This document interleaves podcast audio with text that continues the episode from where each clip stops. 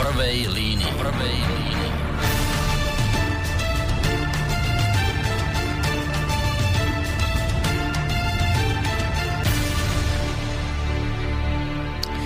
Príjemný dobrý večer, vážení poslucháči. Uh, takto v podstate netradične v sobotu o 27. oktobra sa vám hlásime krátko po 8 hodine s reláciou v prvej línii.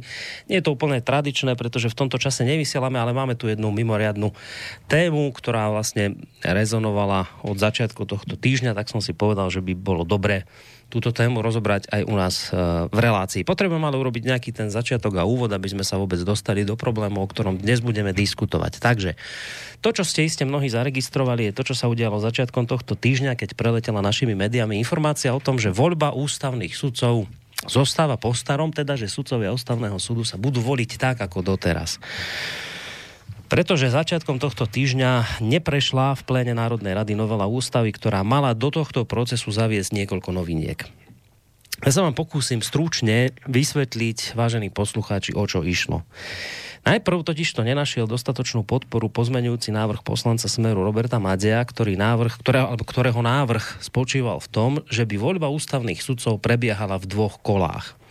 Ak by v prvom kole získal sudca aspoň 90 hlasov, čiže ústavnú väčšinu, už by ho nemusel vyberať ani menovať prezident. Čiže prezident by sa takýmto spôsobom obišiel. V druhom kole by potom z neúspešných uchádzačov, teda tých, ktorí by nezískali tých spomínaných minimálne 90 hlasov, poslancov, vznikli dvojice, z ktorých by už vyberala hlava štátu. No a teraz pozor, teraz prichádza malá zápletka. Tento Madejov pozmeňovací návrh v prvom hlasovaní prešiel, pretože ho pôvodne podporovalo okrem koalície aj opozičné hnutie Sme rodina a takisto aj opozičná ľudová strana Naše Slovensko. Avšak hlasovanie o tomto návrhu, o tomto pozmeňovacom návrhu sa muselo zopakovať a to preto, lebo došlo k určitej chybe súvisiacej s účinnosťou tejto novely. Muselo teda dôjsť k opakovanému hlasovaniu, v ktorom sa už ale poslanci LSNS spolu s tromi poslancami z Merodina zdržali a koaličnú zmenu popri nich nepodporil ani poslanec strany Most Hit Peter Kresák. Z tohto dôvodu ten Madejov návrh e, získal podporu len 81 zákonodarcov, čo však na jej prijatie nestačilo, pretože minimum bolo 90 hlasov. Takže Madejov pozmeňovací návrh neprešiel a následne sa teda hlasovalo o návrhu zákona ako o celku. Bez tohto Maďovho pozmeňovacieho návrhu bol však tento zákon bezpredmetný, preto ho podporilo už len 55 poslancov. K žiadnej zmene novely ústavy teda nedošlo a to znamená, že sa ústavní sudcovia, ako som už povedal, budú voliť po starom. Momentálne je to tak, že parlament vyberá nadpolovičnou väčšinou prítomných poslancov dvojnásobný počet kandidátov na sudcov ústavného súdu. Spomedzi nich si potom konkrétneho sudcu už vyberá prezident. To je ten súčasný systém, ktorý ostal zachovaný. Minister spravodlivosti Gábor Gál, ktorý vlastne prišiel vôbec s touto novelou, navrhoval, aby sa kandidáti volili aspoň nad polovičnou väčšinou všetkých poslancov, čiže minimálne 76 hlasmi. Zároveň sa do ústavy malo dostať kritérium, aby bol kandidát všeobecne uznávanou osobnosťou v odbore práva a taktiež sa zavádzal ústavný predpoklad súvisiaci s morálnou integritou dotknutej osoby spočívajúci v tom, že daná osoba svojim doterajším životom dáva záruku, že funkciu sudcu ústavného súdu bude vykonávať riadne, čestne, nezávisle a nestranne. Neschválená novela ústavy riešila aj otázku odchodu sudcov do dôchodku, keď zavádzala zánik funkcie sudcu Všeobecného súdu pri dosiahnutí vekovej hranice 70 rokov. No, ale vlastne tieto zmeny neprešli, lebo ich poslanci neschválili. No, a tu ale treba ešte hneď v úvode pre lepšie pochopenie zdôraziť jednu vec. Média totiž priniesli množstvo množstvo záberov z emotívnej, z emotívnej rozpravy poslancov, ktorá prišla na rad až vtedy, keď došlo k tomu spomínanému chybnému hlasovaniu, lebo tam niečo nesedelo s spomínanou účinnosťou novely. Ako som už spomínal, aby táto chyba mohla byť odstránená, muselo dôjsť k opätovnému otvoreniu rozpravy. No a práve tento fakt to opätovné otvorenie rozpravy využila opozícia na to, aby skritizovala prijatie Madejovho návrhu v prvom hlasovaní, v ktorom tento návrh poprvýkrát prešiel. Podľa opozície došlo k znásilneniu ústavy, kedy sa koalícia v spolupráci s Kolárovou Zme rodina a Kotlebovou LSNS snažila obísť pri voľbe ústavných sudcov prezidenta. Ďalšia opozičná výhrada smerovala k tomu, že vládny smer, respektíve jeho predseda Robert Fico sa neváhal pre osobné spory s prezidentom Andreom Kiskom spojiť v hlasovaní o novele ústavy s Kotlebovcami, teda ústami opozície s fašistami. Podpredseda strany Sloboda a Solidarita Lubomír Gálko vyhlásil, že toto hlasovanie by si mali všetci zapamätať, pretože sa vôbec po prvýkrát v histórii udialo to, kedy, citujem, Robert Fico, Andrej Danko a Bela Bugár vzali Mariana Kotlebu pod pazuchu, odišli spolu dozadu a skončili v zadnom trakte predsedu Národnej rady, kde spolu vykšeftovali spoločné hlasovanie. Po nočnom hlasovaní v parlamente zareagoval aj samotný prezident Andrej Kiska, podľa ktorého bola vládna väčšina v mene mocenského ovládnutia ochotná spoliehať sa na podporu fašistov. A ako Andrej Kiska dodal, princíp, akým bola koncipovaná ústava, teda demokratický systém brzd a protivách, ostal nedotknutý len vďaka zmetkom pri hlasovaní. Záverom tohto môjho úvodu Uh, musím zdôrazniť, ešte jednu dôležitú súvislosť. A síce, že celá tá vlastne potreba zmeniť, vychádzala, zmeniť súčasný systém uh, výberu ústavných súdcov a teda aj potreba prijatia novely vychádzala z jedného faktu. A síce z toho, že prezident Andrej Kiska viedol v minulosti dvojročný spor s vládou, respektíve parlamentom, keď odmietol vymenovať vybraných sudcov na ústavný súd. Iste si na to aj vy, mnohí vážení poslucháči, spomínate na ten spor, ktorý, ako som vravel, sa ťahal medzi Kiskom a parlamentom a vôbec vládou nejaké dva roky. A e, možno si spomeniete aj na to, že nakoniec tento spor musela rozhodnúť Benátska komisia, ktorá v podstate rozhodla, že Andrej Kiska konal protiprávne, ak blokoval menovanie ústavných sudcov, ktorých vybral parlament. Uh, Andrej Kiska samozrejme už potom, keď Benátska komisia rozhodla, tak Andrej Kiska už nemal inú možnosť, len teda s veľkou neochotou a neskrývanou nechuťou menovať týchto sudcov, ktorých dokedy, dovtedy blokoval.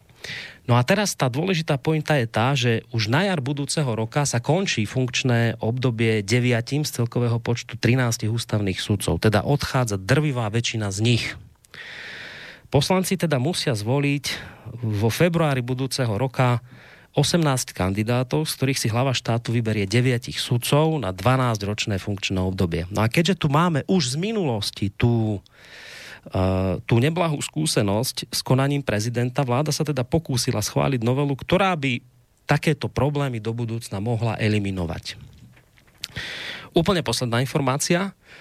Napokon došlo aspoň k nejakým, neviem ani, či to nie sú len skôr také kozmetické úpravy, lebo bol prijatý zákon o ústavnom súde, ktorý vďaka zmenám z rezortu spravodlivosti výber kandidátov na sudcov ústavného súdu má sprísniť. Možno sa k tým zmenám dostaneme v rámci dnešnej mimoriadnej relácie v prvej línii, to uvidíme. E, do ktorej som dnes pozval večer tých, s ktorými sa vraj e, nikdy a za žiadnych okolností nehlasuje, aj keby malo ísť o dobrý zákon. Pozval som si sem tých, ktorí mali ústami pána Galka vykšeftovať s predsedom Smeru Robertom Ficom spoločný postup pri hlasovaní o spomínanej novele. No a pozval som si sem dnes do tretice tých, o ktorých nielen opoziční, ale aj koaliční poslanci hovoria ako o fašistoch.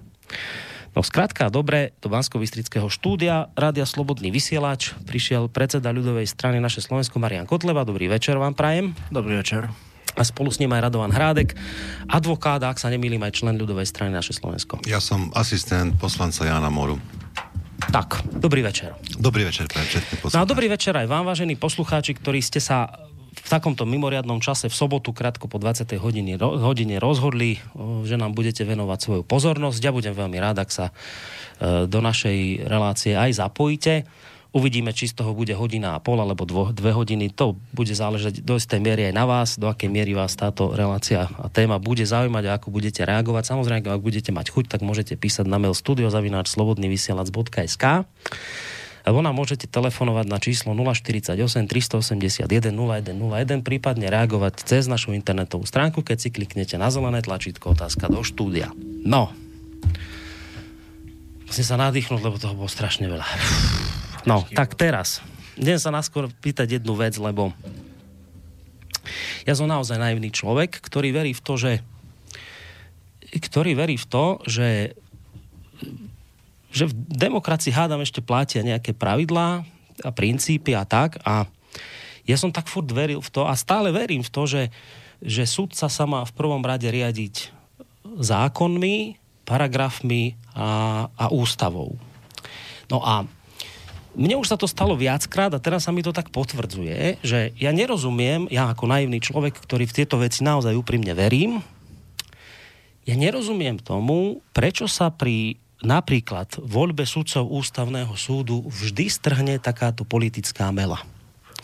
My sme tú melu videli na Slovensku už viackrát, ona sa deje aj v Amerike, tam ste, ste si všimli, že teraz keď sa vyberal sudca Najvyššieho súdu, tak istý pán Kevenov, tak takisto politická mela. A teraz tá moja otázka znie, že veď predsa právo sa má posudzovať podľa zákona, podľa paragrafov a nie podľa politickej príslušnosti. Že, veď to je predsa hádam jedno, či som poslanec, alebo teda nejaký sympatizant Smeru, alebo som sympatizant SAS, alebo som sympatizant LSNS, ja ako súdca sa musím riadiť predsa vždy a zásadne len a len právom. Tak sa teda pýtam, to je moja otázka, mňa opakujem tretíkrát naivného človeka, pýtam sa, ak sa súdca riadi striktne podľa práva a len ústavou, prečo tu potom máme tieto politické boje? A doplňa moju otázku o moju domnienku, že potom sa mi to ale javí tak, že my tu v skutočnosti nemáme sudcov, ktorí sa rozhodujú na základe práva a paragrafov, ale na základe politickej príslušnosti. A to je potom pre mňa ako naivného človeka hrôzostrašné zistenie, ale nič iného mi z tohto nevychádza tak sa teda pýtam, prečo je tu furt takáto mela okolo niečoho takého, kde by sa posl- e, súdcovia vždy mali striktne riadiť zákonom, ktorý nehľadí na politické názory. Môžem vy ste povedať? advokát, skúste vy začať. No, skúsim to. Budem to hovoriť veľmi jednoducho, aby poslucháči rozumeli vlastne, o čo tu ide. Ústavný súd e, Slovenskej republiky je veľmi dôležitý E, ústavný orgán. E, členovia, teraz sudcovia ústavného súdu sú vlastne najvyšší sudcovia v, v tomto štáte a Najvyšší súd Slovenskej republiky rozhoduje skutočne o veľmi, veľmi závažných veciach. Ústavných. Samozrejme. A ja dovolím si tak trochu načrtnúť e, poslucháčom vlastne, že čo tento ústavný, o čom tento ústavný súd rozhoduje. Tak v prvom rade rozhoduje o tom, uvoľnení funkcie prezidenta Slovenskej republiky podľa článku 105 odsek 2 ústavy Slovenskej republiky. Ďalej rozhoduje o obžalobe Národnej rady Slovenskej republiky proti prezidentovi Slovenskej republiky vo veci úmyselného porušenia ústavy alebo vlasti zrady. Ďalej rozhoduje, čo je nesmierne závažná vec, rozhoduje o súlade zákonov s ústavou, ústavnými zákonmi a medzinárodnými zmluvami, s ktorými vyslovila súhlas Národná rada Slovenskej republiky a ktoré boli ratifikované a vyhlásené spôsobom ustanoveným zákonom. E, ďalej, rozhoduje o súlade nariadení vlády všeobecne záväzných právnych predpisov ministerstiev a ostatných ústredných orgánov štátnej správy s ústavou, ústavnými zákonmi, medzinárodnými zmluvami, s ktorými vyslovila súhlas Národná rada Slovenskej republiky a ktoré boli ratifikované a vyhlásené spôsobom, spôsobom ustanoveným zákonom. Ďalej rozhoduje o súlade dojednaných medzinárodných zmluv, na ktoré je potrebný súhlas Národnej rady Slovenskej republiky s ústavou alebo ústavným zákonom podľa článku 125 e, písmeno a odsek 1 ústavy. Ďalej rozhoduje takisto nesmierne dôležitej veci a to je o súhlase predmetu referenda. My už tu nám máme na Slovensku skúsenosti s referendami, ako dopadli a preto je to veľmi dôležité. E, teda rozhoduje o tom súlade toho predmetu referenda, ktoré sa má vyhlásiť na základe petície občanov alebo uznesenia Národnej rady Slovenskej republiky e, s ústavou alebo ústavným zákonom. Ďalej rozhoduje o výklade ústavy alebo ústavného zákona, ak je vec sporná. Ďalej rozhoduje o ústavnosti a zákonnosti volie prezidenta Slovenskej republiky, volieb do Národnej rady Slovenskej republiky, volieb do orgánov územnej samozprávy a volieb do Európskeho parlamentu. Ďalej rozhoduje o sťažnostiach proti výsledku referenda a o sťažnostiach proti výsledku ľudového hlasovania o odvolaní prezidenta Slovenskej republiky. To by nám potom mohol pán, e, tu na pán predseda povedať, ako to bolo vlastne s, tým návrhom, ktorý e, odiš, teda bol e, podaný e, v Národnej rade Slovenskej republiky ohľadom e, odvolania, odvolania prezidenta. Ďalej ústavný súd rozhoduje o tom, či rozhodnutie o rozpustení alebo pozastavení činnosti politickej strany alebo politického hnutia je v zhode s ústavnými zákonmi a inými zákonmi. Toto sa takisto číta, teda týka politickej strany ľudová strana naše Slovensko, pretože v súčasnej dobe je na Najvyššom súde Slovenskej republiky teda predložená žaloba generálnou prokurátora na rozpustenie politickej strany. Ďalej rozhoduje o tom, či rozhodnutie o vyhlásení výnimočného stavu alebo núdzového stavu a na toto rozhodnutie nadvezujúce ďalšie rozhodnutia boli vydané v súlade s ústavou alebo ústavným zákonom. A ďalej rozhoduje o stiažnosti proti uzneseniu súdnej rady Slovenskej e, republiky. A poďme ďalej. Ďalej rozhoduje o súlade uznesenia Národnej rady Slovenskej republiky o zrušení amnestie alebo individuálnej milosti s ústavou. Tu trochu nechám od, oddychnúť poči, e, teda poslucháčov, aby som povedal vlastne, e, ako to na tom ústavnom súde funguje. Ústavný súd má 13 sudcov. Uh-huh. To, je, to je kompletné zloženie ústavného súdu. Z toho, čo som teraz čítal, to plénum, tak to predstavuje minimálne 7 sudcov. Musí byť väčšina, hej? Áno, uh-huh. teda musí byť väčšina. No. A potom rozhoduje ďalej ústavný súd v Senáte. Ten Senát má troch členov. Ale ako som to doteraz prečítal tu na, tak e, toto sú tak závažné veci, že ten ústavný súd musí mať aspoň tých sedem členov. Hm. A teraz hrozí situácia taká, že v prípade, že by sa nezvolili tí deviati sudcovia, ale bol, zvolili by sa povedzme, teraz takto, odchádzajú deviati. Vo, fe, áno, vo februári Áno, odchádzajú no. deviati, no. tak bude treba navoliť koľko? No, zvyšok do 13. Uh, do nie, nie, no, no však áno, ty, čo nám Do 13, do 13 no. ale nesmie to byť menej ako 7. Uh-huh. Mhm. Lebo keď to bude 6, tak ten ústavný súd bude totálne odpísaný Jasné. a nebude, nebude schopný rozhodnúť v pléne tieto veci, ktoré som tu teraz práve vymenoval. To znamená, že ten súd bude vlastne nefunkčný. A tomu musíme v každom prípade zabrániť. No tak tu by ste mali hneď e, kritika, ktorý mi povie, však k tomu mala zabrániť tá novela, ktorú vy ste nepodporili práve, ale k tomu sa dostaneme. Počkajte, ja sa vás, ale vy ste mi neodpovedali na otázku, no. pán Hradek. To sú, ja, to sa, ja sa pýtam, ja sa pýtam, ako je možné, opakujem tú otázku, zjednoduším ju, že je tu takýto politický boj, o tom, kto bude sedieť na ústavnom súde. Ja tomu politickému boju nerozumiem, no, lebo opakujem, že som človek, ktorý verí v to, že či nejaký sudca sympatizuje so Smerom, alebo sympatizuje s SNS, alebo s SAS, vždy sa bude riadiť ústavou a tak je úplne jedno, akého názoru tam bude sudca sedieť, pretože keď na nejakú otázku príde, on si nalistuje v hrubej knihe menom ústava a bude vychádzať z toho, čo je tam napísané. Ja to beriem takto. Nefunguje to takto? Pán reaktor, e, toto je toto, čo sa ma pýtate, to je na teoretickú rozpravu na 5 hodín. A poviem to veľmi jednoducho. No. To kreovanie ústavného súdu, keď sa pozrieme do sveta, je rôznorodé. Vždy a tam neexistuje ani jedna výnimka. Vždy to bol boj medzi politickými stranami. Keď sa teraz pozrieme napríklad na Spojené štáty americké, to bol vždycky boj medzi republikánmi a demokratmi. A každý prezident, mimo e, Geralda Forda, ten nemal možnosť nikoho nominovať do ústavného súdu ako za, za sudcu ústavného súdu, tak vždycky tam prebiehal tento neskutočný boj medzi demokratmi a, a, a republikánmi. Pretože tam je sudca menovaný doživotne, až pokiaľ nedovrší vek 75 rokov. No dobre. To znamená, že to je tá poistka, ktorá bráni e, všetkým politickým vlivom na to, aby to sudcu mohli ovplyvniť. To je v poriadku. To je v poriadku, že no, doživotne. No, Ale čo, že keď budú mať tam viac demokrati, tak tí sudcovia budú rozhodovať, rozhodovať, no, samozrejme. rozhodovať samozrejme. Isté, že... tak, ako sa hodí demokratom? Áno, a nie pretože... podľa práva? Áno, podľa práva, ale vie, právo je čude, ja som, čudesné. Ja by som do toho vstúpil, lebo ale však to je strelené. Reč advokátov niekedy ťažko sa dá chápať. Skúsim to tak inak povedať. Uh, máme, máme tzv. zásadu voľného hodnotenia dôkazov. Čak? Máme. Je také niečo. Máme, áno. A v podstate jedna skupina inak e, názorovo vybavených sudcov môže tú istú vec hodnotiť inak ako druhá skupina.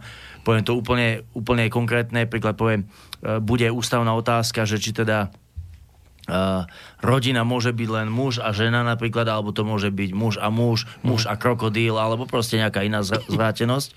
A keď tam budú ľudia, ktorí sú normálni, ktorí sú proste proste normálni, lebo to sa nedá inak nazvať, tak prirodzene budú rozhodovať tak, aby zvíťazili tie normálne hodnoty. Ale keď tam budú, nedaj Bože, na tom súde nainštalovaní ľudia, ktorí to nebudú mať v tých hlavách celkom v poriadku a ktorí si budú myslieť, že áno, rodina môže byť aj muž a muž, muž a krokodil, muž a mačka, tak potom takéto rozhodnutia dopadnú na celú spoločnosť. No ja sa bojím, že to nie je dobrý príklad, pán Kotleba, lebo práve že, práve že, ústava, ústava hovorí jednoznačne, že manželstvo je medzi mužom ale, a ženou. A nech tam je v tej chvíli aj, aj človek, ktorý by chcel takéto ano, niečo, tak to ústava je, nepustí. Ja, hovorím, ja viem, to som povedal ako príklad. Viete, ale... Vieme, aké sú tu snahy v tejto spoločnosti, či ja som to povedal výhľadovo. E, to, že dnes v ústave taká vec, chvála Bohu, je, tak to je to bol príklad, aby to všetci ľudia Dobre, ale vedia, voľne, tí sudcovia to hodnotia voľne, ich proste nič, ne, ne, okrem naozaj na ústavnom no. súde, to správne chápem, ich zavezuje len tá ústava, všetko ostatné môžu hodnotiť v podstate po svojom, nie? No áno. Dobre. Áno, ich zavezujú zákony a samozrejme ústava. No, dobre, takže, takže to uzavrieme pre mňa naivného človeka, ktorý v toto veril. Je to, jedno, je to jednoducho tak, že politici sa o toto bijú, pretože vedia, že kto tam bude mať väčšinu svojich súdcov, tak tak bude rozhodovať ústavný súd. Presne tak. Katastrofa.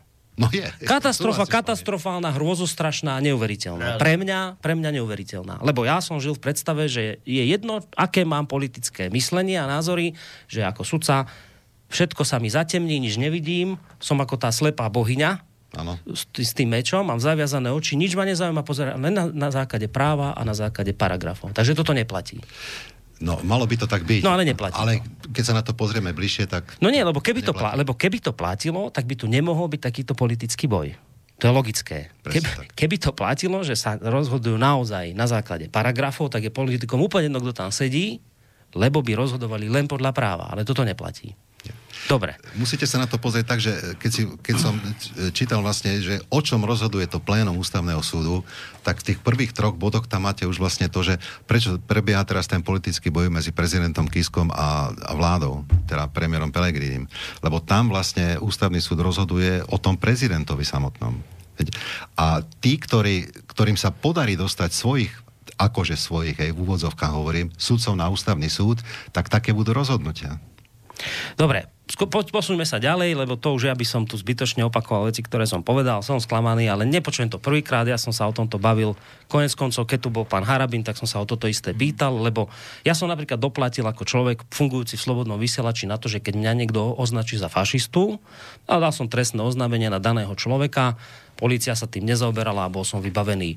Keď napíše niečo Rostas, a cituje Štúrovcov, tak polícia zrazu nabehne a rozhoduje a zrazu sa stala strašná vec. Tak sa cítim ako občan druhej kategórie a vadí mi to, tak som sa pýtal pána Harabina, ako to je, vy nerozhodujete podľa zákonov? Že ja máte právo, že on vraví, tak je to. K, aký súdca dostane ten príklad, prí, prípad do ruky, hej, alebo, alebo vyšetrovateľ do ruky, ako je nastavený, podľa toho rozhodne. Ako je nastavený názorovo. Ano. Ak vás nemá rád, tak to stopí, ak vás má rád, tak to posunie ďalej. Hrôza toto, akože hneď toto je strašná vec. Toto je prvá vec, ktorá je neuveriteľná, že ešte aj na ústavnom súde je to takto, tak ďakovať pánu Bohu za takéto niečo. No, viete, ja do toho trošku vstúpim teraz takým osobným príkladom. Uh, vieme, že špecializovaný trestný súd odmietol tú obžalobu na mňa z dôvodu, že tam bol porušený zákon v tom vyšetrovaní. A keď som bol naposledy s tým vyšetrovateľom, tak mu hovorím, že teda ako ste to mohli tak robiť, že ste porušovali zákon a on mi na to povie, ja postupujem podľa príkazov z prokuratúry. a je to. Dobre, takže takto je to na Slovensku. Ja neviem, možno aj, in, očividne aj inde v Amerike tiež bol boj o sudcu najvyššieho súdu, takže zrejme všade je to tak. Dobre, ideme, ideme k tomu, čo sa vlastne teraz dialo v útorok. No, uh, okolo toho výberu sudcov na post ústavných súdov, sudcov je naozaj veľa sporov, všetci sa tam sporia, všetci sa tam hádajú, ale jedna vec, v ktorej sa zhodnú akože všetci, tam je, panuje tam úplne, že zhoda je v tom, že tak opozícia, ako aj koalícia a dokonca aj prezident Kíska, všetci hovoria zhodne, že ten systém treba zmeniť, že je zlý Tak chcem sa spýtať vás, že čo na to ľudová strana naše Slovensko? Vy to vnímate tiež tak, že ten súčasný stav výberu sudcov je nevyhovujúci, alebo vám to viac menej vyhovuje, ako je to teraz? Možno, že niektorým poslucháčom sa zdalo také trošku otravné a nudné, keď kolega Hrádek tu čítal všetky tie kompetencie ústavného súdu, ale uh, čítal to práve preto, aby ľudia pochopili, aký veľmi dôležitý orgán ústavný súd je. A tá súčasný, alebo súčasný mechanizmus spôsoby, spôsobu voľby ústavných sudcov e, v Národnej rade je nastavený tak, že na zvolenie sudcu stačí vlastne 39 hlasov. Hej. No, v extrémnom prípade áno, lebo rozhodujú nadpoločná väčšina prítomných a, poslancov. Áno. A to, to, je, to je tzv. Jednoduchá, jednoduchá väčšina. A toto je jednoducho skutočne nie že neférový, ale neadekvátny spôsob voľby, pretože nemôže sa už len, už len čisto logicky nemôže človek, ktorý posudzuje ústavné otázky, to znamená otázky, o ktorých, na ktorých rozhodnutie treba 90 hlasov v, plé, v pléne Národnej rady, byť zvolený 39 hlasmi. Čiže my sme tiež privítali vládnu iniciatívu mm-hmm. zmeny e, mechanizmu voľby ústavných sudcov. Čiže už ten Gálov návrh sa vám pozdával. No, ten vládny návrh. 76 e, hlasov je vždy väčšia kompetencia ako 39. Uh-huh. Mhm. Hej? Čiže aj to by bolo, čo sa týka iba uh, tých počtov hlasov, toho, toho spôsobu hlasovania, aj to by bol určitý, určitý pokrok, ale na druhej strane 76 hlasov je v podstate len, nazveme to ešte väčšie spolitizovanie ústavného súdu alebo voľby ústavných sudcov, pretože 76 hlasov je vlastne nutná podmienka vládnej koalície. Čiže tých 76 hlasov by mala vládna koalícia akákoľvek, nehovorím o tejto súčasnej, hovorím vo všeobecnosti, by mala vždy k dispozícii. Uh-huh. A z toho pohľadu to pre nás nebolo nazvem to tak, akceptovať. No, bolo to, akože vravíte, že bol to lepší stav, ako je to teraz, áno, hej, lebo teraz platí to, že nadpolovičná väčšina prítomných poslancov, áno. čiže v extrémnom prípade môžu 39, ako ste povedali, rozhodnúť. Tak. A teraz prišiel Gál a povedal, bude to uh, nadpolovičná Všetky väčšina zo všetkých, áno, čiže tam sa nám ten, ten, ten počet zrazu zvyšuje a vravíte, je to, je to dobré, ale je to lepšie ako to pôvodné, ale ani toto nie je ideálne. Áno, z pohľadu, no. z pohľadu mandátu sudcu je to určite lepšie, silnejšie, ale z pohľadu nejakého odpolitizovania to nie je žiadny krok vpred, pretože 76 hlasov je naozaj nutná podmienka na to, aby vládna koalícia mohla fungovať v parlamente. No, dobre, však toto vám v podstate vyhovalo, ale bolo tam ale. A teraz prišiel Madej s jeho pozmeňovacím návrhom a urobil presne to, čo sa páči aj vám. Hej, povedal, nebude to len tých 76, ale urobíme to tak, že budú dve kolá. V prvom kole, keď niekto dostane 90 hlasov, teda ústavnú väčšinu, tak prejde hneď, obídeme Kisku, nebude sa už vôbec k tomu vyjadrovať a a ak teda nedostane 90 hlasov, pôjde do druhého kola, kde budú dve dvojice a z tých si bude prezident vyberať. Tak? No. Takto nejako to bolo. Ano, Ten Madejov návrh pozmeňovák bol, bol takýto. No. A tento pozmeňovák sa vám pozdával. Nás sa pozdávalo v tom pozmeňovacom návrhu e, tá prvá časť, tých 90 hlasov, pretože my sme e, na túto tému sa aj v rámci strany veľa rozprávali a jednoznačne sme sa zhodli na tom, že ak teda má mať ústavný sudca tú kompetenciu rozhodovať o ústave, byť vlastne členom ústavného súdu, ktorý posudzuje ústavné otázky, tak musí byť zvolený zákonite ústavnou väčšinou. Čiže uh, pre nás, alebo my sme privítali to, že áno, bude tu tá možnosť, že sudca bude zvolený ústavnou väčšinou, to znamená 90 a viac hlasmi v parlamente.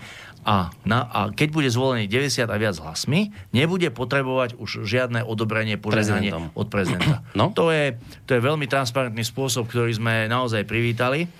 Len s čím sme neboli, s čím sme skutočne neboli vyrovnaní, alebo sme to nemohli akceptovať, bola tá druhé kolo, by som to nazval, v tej voľbe, druhé kolo tej voľby, kde to bolo postavené tak, že ak sudca alebo kandidát na sudcu, nazvieme to tak, kandidát na sudcu v parlamente nezíska 90 hlasov, ale získa aspoň 76, no.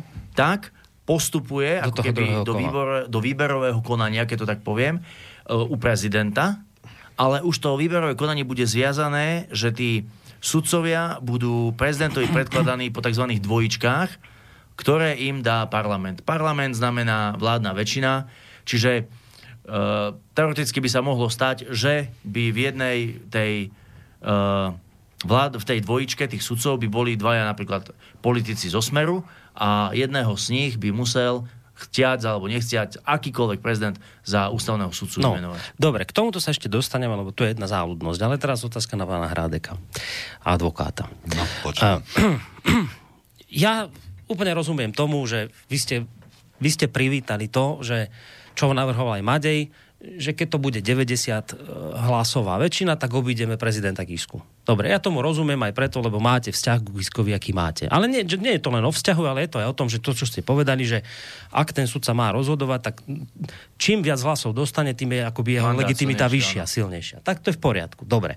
Ale máme tu, pán Hrádek, nejaké, a teraz bez ohľadu na to, čo si myslíme o Kiskovi, Máme tu nejaké trojdelenie moci, máme tu nejaký demokratický systém brzda protiváh. Máme tu niečo, čo vymysleli, ja neviem, či starí Gréci alebo Rimania, ktorí hovorili o tom, že je jedna vec, že vy môžete získať nejakú absolútnu väčšinu v niečom, legitimitu, ale že ni- oni vraveli, títo starí mudrci. To nikdy nie je dobre, keď sa veľká moc sústredí v jedných rukách. Preto vymysleli systém demokratický tak, že sa tá, tá moc roz, rozhodí medzi viacerých. Že prezident a, a poslanci a tak, že keď je to rozhodené, tak máme akoby väčšiu šancu, že sa to nebude zneužívať. Tak teraz moja otázka je, bez ohľadu na to, čo si myslíme o Kiskovi, nemyslíte, že toto, vám to tak nepríde, že keď obídeme takýmto spôsobom Kisku, alebo teda Kisku prezidenta do budúcnosti, lebo nejde len o prezidenta Kisku, ale o akokoľvek ďalšieho do budúcnosti, nemáte ten pocit, že tuto naozaj naštrbíme nejaké demokratické princípy, napríklad to delenie moci, napríklad ten systém brzda protiváh, ktorý je v demokracii potrebný? Skúsim ešte ja chvíľku. Uh, viete čo, nemyslím si to, pretože práve tam je to čarovné číselko tých 90. 90 to je do, trojpetinová väčšina v parlamente, trojpetinová väčšina v parlamente a nájsť trojpetinovú väčšinu znamená, že to musí byť skutočne širokopriechodná v tomto prípade osobnosť, uh, ktorá, ktorá získa podporu nie len už od strán vládnej koalície, ale už aj od opozičných strán, pretože uh, vládna koalícia, ktorá by získala ústavnú väčšinu ako celok, by musela byť naozaj neskutočne silná. A druhá vec, eh, druhá vec, ktorá legitimizuje takýto postup je tá, že poslanci 90 hlasmi v podstate keby chceli, tak vedia aj zrušiť úrad prezidenta. Teraz sa bavíme len čisto o prezidentovi ako takom, bez ohľadu na meno, nie je to podstatné. Čiže ak nejaký ústavný sudca získa 90 hlasov, ústavnú väčšinu, ja si myslím, že tam jednoducho nie je skutočne dôležité ešte to, aby ho vymenovával formálne nejaký prezident, lebo preto hovorím nejaký, lebo je to jedno akýkoľvek, hej, ide o tú funkciu. Uh, lebo práve tam sa potom môžu stať tie prieťahy, ktoré spomínal aj kolega Radohrádek, pre ktoré potom práve ústavný súd nemusí byť, nemusí funkčný. byť funkčný. Funkčný. Áno, je, je to tak, veď tento boj E, tento, ako ste to vypovedali, pán reaktor, tento boj medzi tým trojdeleným moci, čo uh-huh. zavedol Montesquieu, vlastne to, je, to ide do histórie Veľkej Británie, Spojených štátov, e, bývalého Československa, všade. A bolo to vždy tak, že ta, ten boj tam existuje. A aby sa to, ako som už povedal úvodom, e, v Spojených štátoch to vyriešili napríklad tak, pretože Spojené štáty sú náš vzor, že tam vlastne urobili to, že kto má, tam to rozhovali podľa toho, to ešte vytvoril Hamilton, ktorý spísal Ústavu Spojených štátov. Tam to urobili tak, že vlastne rozhodovali o tom, že kto má tú najväčšiu váhu alebo najväčší mandát v tom štáte. Uh-huh. No a prišli na to, že je to prezident, pretože keď ten prezident je volený tou, tou majoritou tých voličov, tak skutočne je to mandát z, zo všetkých mandátov najväčší. Nie je to politická strana, ktorá má povedzme 40 alebo 50 Nie je to ďalšia politická strana, ktorá má 30% ale je to prezident, ktorý je volený väčšinou x miliónov ľudí preto dali túto možnosť prezidentovi Spojených štátov, aby on nominoval sudcov do Najvyššieho súdu Spojených štátov. Tento človek, keď to urobí a nominuje toho sudcu, a, pe, a tu, sa, tu sa dostávam k tomu, že, že vlastne prečo, prečo to tam nie je možné tak až hrozne ovplyvne, keď je to u nás na Slovensku. Keď ten prezident nominuje toho sudcu, celý spis s tým sudcom smeruje na FBI a táto sudcu preklepne do 6. kolena dozadu. Potom, keď sa tam nenajdu žiadne závažné veci, tak potom schvalovanie toho sudcu ide do Senátu Spojených štátov. A tam môže byť schválený, alebo nemusí byť schválený. To presne záleží, je to podobné ako v našom parlamente, teda v našej Národnej rade Slovenskej republiky, kde sú vlastne republikáni a demokrati. My teraz tu máme na Slovensku koalíciu a opozíciu. Tak tam je to aj presne, ak sme, teraz nadviažem na to, čo sme hovorili na začiatku. Kto má, kto má tú najväčšiu moc, aby tam toho sudcu buď schválil, alebo neschválil. Okay? To je strašne dôležité. A v prípade, že ho ten Senát schválí, tak ten sudca sa stáva e, sudcom Najvyššieho súdu Spojených štátov a je tam doživotne. No, áno. Doživotne. To znamená, že e, je evidentné, že doteraz mali majoritu v ústavnom súde Spojených štátov demokrati, ale teraz po menovaní sudca Kavano to budú republikáni. Mm. To znamená, že tá celá politika e, v Spojených štátoch bude teraz e, smerovaná konzervatívnym smerom. To znamená, že on tam chce zrušiť e, tieto LGBTI veci a podobné, e, tieto, tieto nezmysly, ktoré sú tu, sa tu teraz propagujú. Tak. No, ale Dobre, ale to mi hovoríte o Amerike, kde je prezidentský systém. Áno. A my máme parlamentnú demokraciu. To sú dva rozdielne trošku systémy. My, my to nemáme takto ako v Amerike. Áno, to som sa A teraz, že, hej, že, opačne Ale, proces Čes, ale. Česká republika to má. No dobre, Česká rep, ale my sa Česká bavíme o republika. nás teraz. No. Ide o nás, že my nemáme. My máme to takto. Hej? A teraz, čo ja chcem vedieť je, že, eh, alebo čo vám hovorím, ako teraz som v polohe kritiku, kritika, že, že ja sa teraz s vami nebavím o tom, že či to je tak, že eh, ten, ten systém trojdelenie moci, že či je efektívny alebo nie je v tomto prípade. Možno je to naozaj tak, že ten prezident je len nejaká bábka, ktorá, ktorá teraz niečo má odobriť a keď neodobrí, tak len robí obštrukcia dokopy nič, že tam žiadna demokracia veľká nie je za, zaručená, ale faktom ostáva, že my to na Slovensku mali sme vždy takto. Hej? A teraz tá opozícia vlastne kritizuje to, že týmto by sa tá doterajšia prax prelomila, že to, to, ako to doteraz fungovalo, by sa vlastne touto zmenou prelomilo a že tu oni hovoria, tu ten systém brzda protiváha trojdelenia moci sa naruší. Preto im to vadí.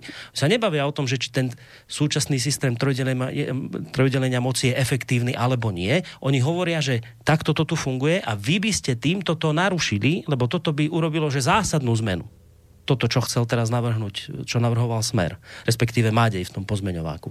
Čiže o tom toto je. No áno, tu nejak hovoril e, e, predseda strany, tých 90 hlasov, to je, to je alfa a omega všetkého. Keby to bolo 90 hlasov a ten návrh by prešiel s tými 90 hlasmi, tak áno. Vtedy by to bolo skutočne, e, jak to povedal tu na e, pán Kotleba, vtedy by ten sudca mal skutočne mandát. Rozumiete ma? Silný ja rozumiem. mandát. Ja, Silný áno, ja mandát. rozumiem. Takže Však tým žiadne argumentom- lámanie niečoho neexistuje. Bolo by to dobré. Bolo by to veľmi dobré, ale bohužiaľ to stroskotalo na tom, že sa tam smer do toho obul. No, a, však a k tomu ty- ideme. Počkajte, no, k tomu sa ideme dostať, lebo teraz, že zásadná Oni- otázka je táto, že vy tu vlastne teraz obhajujete ten systém a ja, mu roz, ja rozumiem tomu, prečo to obhajujete, ja rozumiem tej legitimite, že keď niekto dostane 90 hlasov, Áno. tak fakt je to proste legitimita silná. Hej? To demo- Naprieč je to celým to politickým demokratické. spektrom, ja tomu rozumiem. A teraz vy to obhajujete a obhajoval to aj smer. Toto isté. tak teraz otázka, že a teda prečo ste to nepodporili? No tak, No, to nech povie. presne. No tak to je, otázka. to je tá otázka, áno. že teda, ale Tam že... a to, a to teraz A je, sa, že akože neuralgický bod, lebo vy obhajujete presne to isté, čo hovoril Smer, ale že... A teraz čuduješ sa svete, že oni toto obhajujú celý čas, ale vy ste to vlastne nepodporili.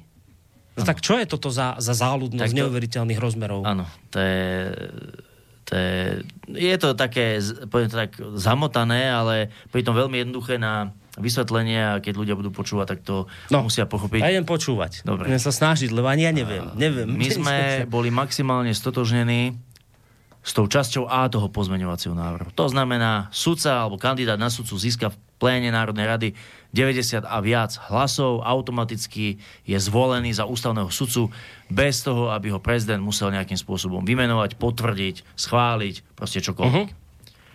Myslíme si, že 90 hlasov, to znamená ústavná väčšina, je naozaj taký prejav demokracie a sily toho mandátu, že je to primerané a bolo by to vhodné a zabránilo by to v budúcnosti možno ďalším obštrukciám, kde, keď ste spomínali tú Benátsku komisiu, musela do vnútroštátnych orgánov zasahovať nejaká vonkajšia entita, čo je pre mňa ako vlasteneckého politika neakceptovateľné.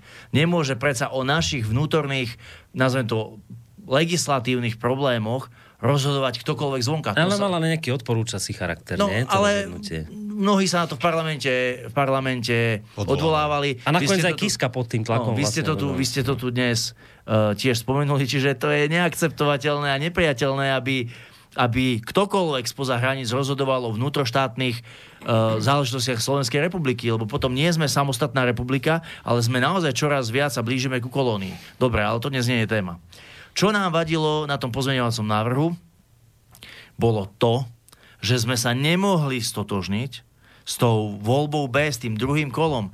Keď nejaký sudca nezíska 90 hlasov, ale získa 76, čo ho klasifikuje na to, aby išiel do prezidentského paláca, do výberového konania, plus bola tam taká uh, technická zmenička, by som to nazval, ktorá ale cel, vlastne otočila celý význam toho pozmeňovacieho návrhu.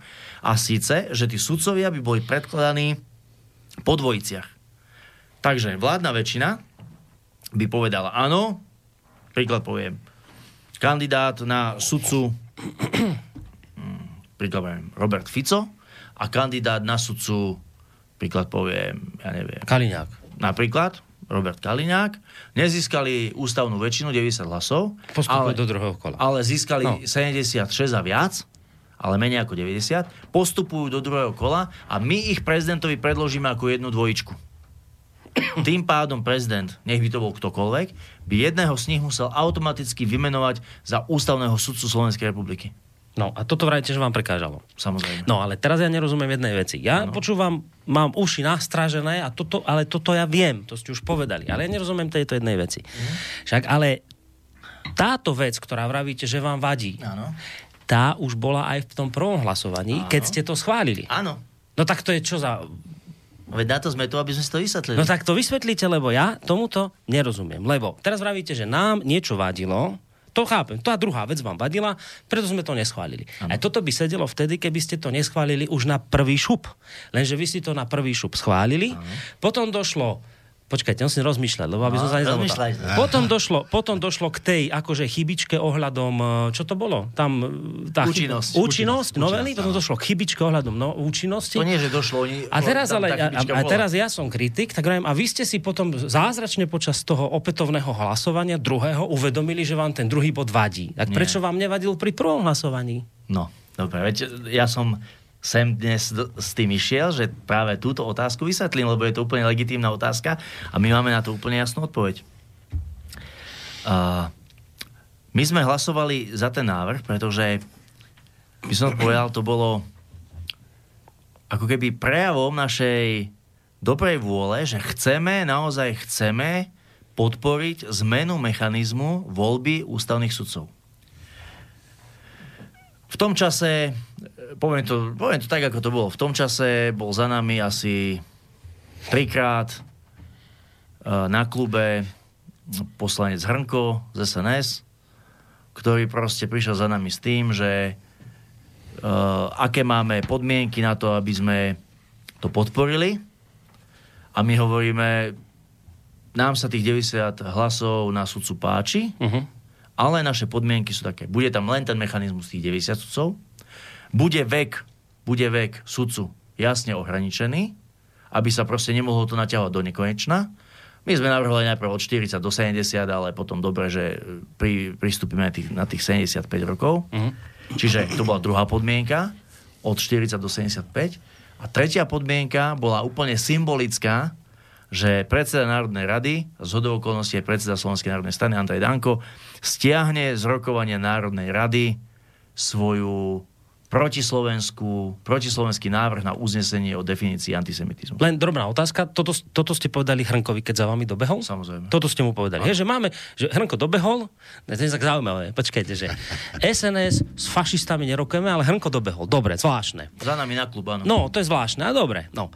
A vy ste mu vtedy, keď on dobehol, za vami povedali, áno, môžeme, nám sa to pozdáva, ale máme tieto tri podmienky. Áno. Čiže Hrnko odchádzal od vás s tým, Áno. že vedel, že máte tieto tri podmienky. Dobre, pokračujte. No. Rozumiem zatiaľ. Áno. prišiel za nejakých, ja neviem, x minút, ja už si tie časové uh, limity nepamätám, s tým, že sa rozprával s predsedom, ich predsedom, a že je to dohodnuté. Že teda tieto tri podmienky budú akceptovať vaše. Áno, áno, že to dohodnuté. No. A že Andrej Danko ešte pred hlasovaním o pozmeňováku stiahne tú protislovenskú definíciu antisemitizmu z rokovania Národnej rady. Lebo ako predkladateľ to môže kedykoľvek spraviť. Ono je to vlastne teraz v tejto aktuálnej schôdzi sa to malo riešiť, to, Áno, táto malo vec. sa, aha, áno, áno. aha. A, a nestiahol. No. Asi, očividne. No. Lebo keby stiahol, tak tu nesedíte. Tam. Asi. Zaujímavé, teraz ma to začína baviť. Toto som nevedel. Preto vám to chcem všetko vysvetliť. No vysvetľujte. No. Následne, ešte predtým, ako bolo vlastne vyhlásené hlasovanie o tomto pozmeňováku, predseda Národnej rady zvolal poslanecké grémium. To je stretnutie predsedov, stretnutie predsedov poslaneckých klubov, kde ale za každú stranu príde viac ľudí, lebo viac očí, viac svetkov a tak, čiže chodia tam väčšinou dvaja z každej strany. Členovia grémia z našej strany sú ja ako predseda Martin Belusky ako podpredseda klubu. Boli sme na grémiu a na grémiu na grémiu e, v podstate s hrdosťou v hlase predseda Národnej rady oznámil, že vzhľadom na nejaké požiadavky z viacerých poslaneckých klubov presúva, alebo dá presunúť e, uznesenie k antisemitizmu na ďalšiu schôdzu. Uh-huh. November.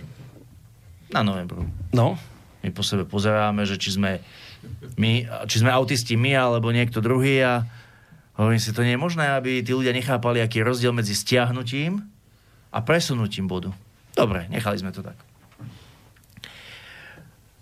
Obnovilo sa rokovanie Národnej rady, e, išlo na hlasovanie o pozmeňováku. Zahlasovali sme za pozmeňovák napriek tomu, že tie podmienky splnené neboli. dobre, počkajte, tu vás trošku preruším teraz. No dobre, takže ste zahlasovali za. Áno, Ale keby nebolo bývalo došlo k tej chybe, áno. tak by to bolo bývalo prešlo. Môžem hovoriť? No, môžete hovoriť, Áno, ale teraz mi toto vyskakuje, že... Áno, áno, že... veď ale nechajte ma to povedať. U nás e, na klube má práve doktor Martin Belusky na starosti ako keby legislatívnu kontrolu všetkých návrhov, o ktorých rokujeme a hlasujeme. A on nás informoval o tom, že tam je chyba v tom pozmeňováku, že je tam nesúlad s celkovým návrhom zákona a že ak to prejde bez opravy, tak pravdepodobne sa bude musieť opakovať druhé hlasovanie, eh, druhé čítanie o tom pozmeňováku.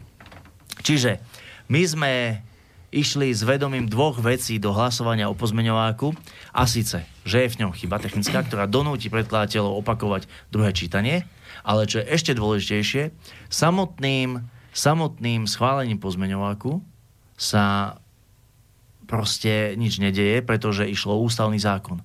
A ústavný zákon ako taký musí byť schválený ústavnou väčšinou, to znamená 90 hlasmi. Čiže ak by aj pozmeňovací návrh bol schválený, tak v treťom čítaní, ak by nebol ústavný zákon schválený 90 hlasmi, tak by nebol platný. Čiže my sme boli akože, Čiže vy ste, vy hovoríte, že ste o tej chybe vedeli. no my sme boli úplne Vy ste v čase, keď ste, vy ste v čase, keď ste akože v tom prvom v prvom hlasovaní Madejov bolo pozmeňovák. Prvé, prvé, ako keby, prvé kolo, nazveme to tak, prvé kolo druhého čítania, Tak, lebo potom bolo keď druhé ste, kolo keď ste prvýkrát Madejov pozmeňovák odsúhlasili, Áno. tak vy ste už v tej dobe tvrdíte, že ste vedeli, že bude druhé hlasovanie, lebo je tam tá chyba? No, Martin Belusky nás na to upozornil, že je tam také podozrenie. Dobre. A teraz, aký to malo význam, že ste toto urobili? No malo to význam ten, že sme chceli ukázať, lebo tá následnosť hlasovania je taká. Hlasovalo sa o pozmeňovacom návrhu a následne sa hlasovalo o celkovom Áno, to posunutí tak je. návrhu do No. tretieho čítania. Áno. A my sme návrh schválili, aby sme ukázali, že tých 90 hlasov sa dá dať dokopy. A následne sme druhé čítanie nepodporili, to znamená, do tretieho čítania to už nešlo ústavnou väčšinou. No ale... ale- z druhého do tretieho to nemusí ísť ústavnou Dobre, väčšinou, ale väčšinou stačí viete, ja nerozumiem prostou. tomuto, že vy ste vedeli, že Danko vám nevyhovel. To ste už vedeli v čase, keď ste prvýkrát im to odobrili. Čo ste čakali, že Danko zrazu zmení názor? Áno, my sme čakali, že ich donútime sa našimi požiadavkami vážne zaoberať. Za tú chvíľu medzi tými dvoma hlasovaniami? chvíľa, Koľko bolo to bolo? To bolo pár hodín. No, skoro, ja neviem, odhadujem to tak dve, možno od dvoch do troch hodín. No dobré, a vy ste čakali za, za, za 3 hodiny vlastne, že tak to dobre chápem, tak vy ste vlastne akože vytvorili podľa toho, čo hovoríte, tlak na Danka, no môžeme to tak nazvať. počas ktorého on sa mal uvedomiť, lebo ste mu akože pravíte, že mali, sme mu ukázali, že vieme dať, keď budete chcieť 90. Áno. Hej? Áno. No, ale vieš dobre, že tuto čakáme toto, čo Áno, sme sa... pre- áno, Čo, čo, sme, tak. čo prišiel Hrnko za nami, tak vieš dobre, že Hrnkovi sme povedali toto. A Hrnko Hej? nám, áno, A Hrnko slúbil ale nie a- len to. Čakali sme aj iniciatívu od predkladateľov, že zmenia ten pozmeňovací návrh a vypadne z neho tá druhá voľba. Chápete? Že sa upraví na jednej strane ten dvojkolový mechanizmus na jednokolový, to znamená na 90 hlasov bez vymenovania prezidentom a zároveň uh, to, bolo, to bolo za smer, čo mal spraviť smer a zároveň za... A však ale to Madej navrhoval, tých 92 to tam bolo. Ale to bolo spolu s tou... Ten pozmeňovák to bol jeden, nazvem to mal čas A, čas B a čas A hovorila 90, 90 a hlasov B, bez a vy ste B chceli úplne vyhodiť? Samozrejme. A, a keby sa nebolo zísť, z- z- zbehlo 90 hlasov, tak čo by bolo bývalo ďalej? Ako No by sa mali museli vymysleť? voliť ústavný súd. Kým teda- nebude 90 Áno, áno, áno, Áno. áno. Však to je, to je No ale to by ste mali, počujete, však to by ste mali nefunkčný ústavný súd 3 roky. Nie je pravda. To nie Tri- je tri pravda. roky by sa nikto nedohodol. Nie je pravda. Nie, Bolo nie, by to, bolo by to podľa mňa totálne transparentné a hlavne mandát tých ľudí by nemohol nikto spochybňovať. No dobre, ale vráťme sa No k tej dobre, no ja som chcel vedieť, že ha, to rozumiem. Takže vy ste chceli len, aby bolo to A povedané a Áno, to B 90, vyhodíme áno. úplne, Nie, aby nám tam povedané, aby nemohol... tam bolo iba to A. Iba to A, aby nám tam nemohol zrazu kandidovať Fico s Kaliňákom v druhom Naraz, kole. áno, ako nevyhnutná podmienka, z ktorej sa dá vybrať. No. A zároveň, aby teda aj SNS spravila to, čo sme od nich e, žiadali. Dve hodiny. Dve hodiny e, sa diali kadejaké veci medzi tým opakovaným druhým čítaním, keď to tak nazvem, a samotným e, spustením hlasovania. A za dve hodiny oni neboli schopní prijať ani jednu z našich požiadaviek. No a prečo by ju prijali? Áno. Prečo by ju prijímali, keď videli, že ste im to odobrili už vtedy? Tak asi počítali Ale s tým, že aj v druhom hlasovaní to spravíte. Korony. Inak sa spýtam. Vy ste za to obdobie tých dvoch hodín naznačili Hrnkovi, Dankovi, Ficovi, ho, ho, hoci komu, že ak nám toto nevyhovieš, tak v druhom hlasovaní takto hlasovať. Nevedia, lebo dneska by mohol povedať Hrnko, Pán keby sem prišiel. to je prvá vec všetkým a hlavná vec, my sme to naznačili ešte aj samotným hlasovaním, že sme za pozmeňovací návrh zahlasovali. Chápete? Ja chápem, že ste Pozmeňovací návrh prešiel Áno. ústavnou väčšinou. A za hlasovanie o návrhu v druhom čítaní, aby prešiel do tretieho, sme už nehlasovali. To znamená, tam im tam nemuseli mať ústavnú väčšinu, ale videli, že sa dačo stálo a to dačo bolo to, že sme im ukázali, že nesplnili ani jednu z našich požiadaviek. No A nebolo by od vás bývalo rozumnejšie, Áno. keby vy ste teda prvýkrát urobili to, čo ste spravili, to chápem, že ak je to teda tak, že hovoríte, že ste vedeli, že sa bude hlasovať druhýkrát, dobre, ja neviem, či ste vedeli, či nevedeli, vy tvrdíte, že ste vedeli a nemôžem teraz... Ale pán s tým- viete, ide? Že aj keby, aj keby tá chyba tam nebola, aj keby tá chyba tam nebola, Tak by aj tak, im to v lebo je to ústavný. neprejde. Áno, Samozrejme. no. A tak to sa chcem spýtať. A, lebo to neviem, to teraz som prepočul, že tak ja keby som bol na vašom mieste, tak asi by som to spravil tak, že tak asi v prvom kole by som to schválil a potom by som ale zaišiel za hrnkom, dankom, neviem kým a povedal mu kamarát, ale rátaj s tým, že ak tie tri moje podmienky nesplníš, tak ja ti to v druhom kole už nepodporím. A pýtam sa, či ste toto urobili že ste za ním išli a povedali ste mu, či on vedel o tom, že mu to už nepodporíte, ak skrátka tie tri podmienky nebudú, lebo prvýkrát ste podporili. Ale... eh, Rozumiete, čo sa pýtam? je to domotané, ale Nie, rozumiete, čo sa Vy pýtam. sa pýtate úplne logicky a ono v podstate aj čítate tú situáciu veľmi dobre, pretože ono to presne tak bolo, len s tým rozdielom, že my sme za nikým neboli. A prečo Preto- sa nami nešli? Lebo dneska by mohol Hrnko Môže? povedať, ale my sme nevedeli, že to Môže? chcete, keď ste nám to schválili v prvom tomto hlasovaní. Ale viete, prečo sme my za nikým nešli? Neviem. Pretože my sme od nikoho nič nepotrebovali. My sme od nikoho nič nepotrebovali, my sme nič nepredávali, my sme žiadne kšefty nerobili. My sme jednoducho chceli podporiť dobrý zámer, ktorý bol s 90 hlasmi, ale bol zdevalovaný tými vecami okolo. Ako, že ste nič nepotrebovali? Ste potrebovali. Chceli ste, chceli ste presadiť dobrý zákon. Áno. Podľa vás. No veď vravím, dobrý No no zámer, ktorý bol zdevalovaný tou druhou časťou. Keby ste ma nechali dohovoriť, aspoň dve minúty v kuse, tak by sme sa k tomu dostali. Nechám.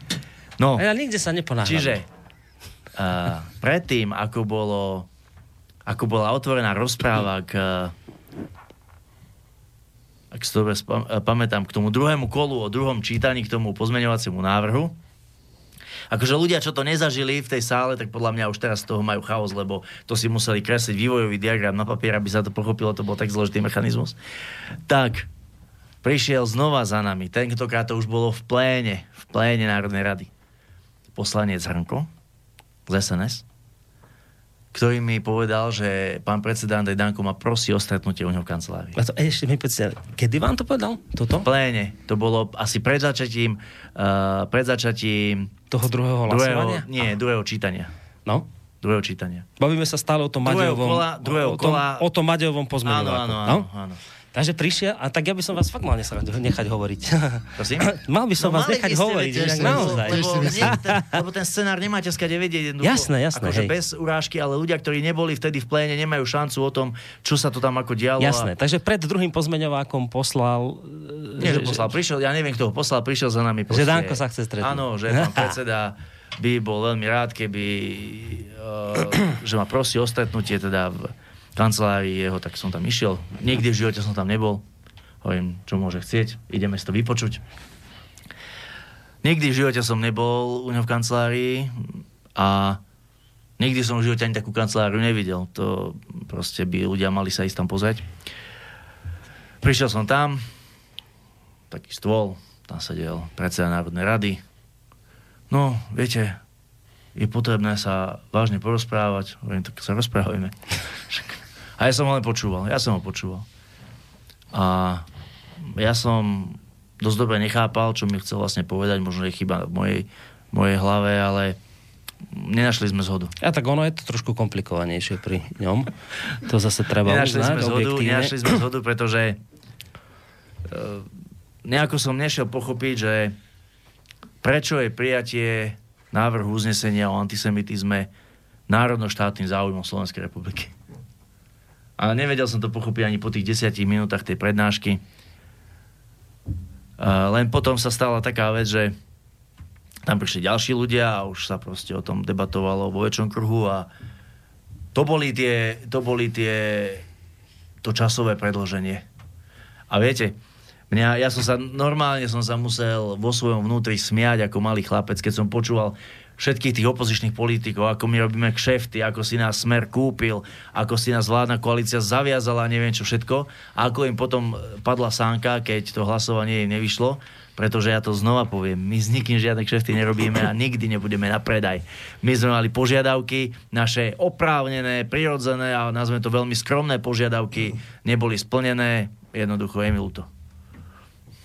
A prišli za vami SNS-kári, aj v prvom, aj v druhom prípade. Keď Áno. ste teda od, od Danka odchádzali, v tom druhom prípade, už od Áno. neho z tej krásnej asi kancelárie, že tak vy ste mu povedali teda, a vedel, že nebudete podporovať už. Ak sa teda ten antisemitizmus nevyhodí zo schôze, tak ste mu povedali, že vaša podpora nebude.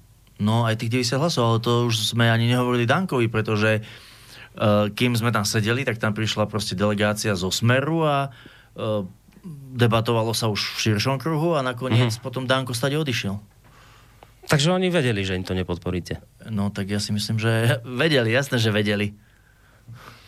A to je inak zvláštne, keď tak nad tým rozmýšľam, že naozaj prečo je tá definícia antisemitizmu taká dôležitá pre Danka, že bol teda ochotný aj takúto vec urobiť. No potom dokonca on zvolal druhýkrát ešte poslanecké grémium, kde okrem veci o medzinárodnej spolupráci, návšteve Českého parlamentu alebo proste takýchto veciach Poliaci, Češi, povedal, že teda on za žiadnych okolností tú vec nemôže stiahnuť z rokovania Národnej rady.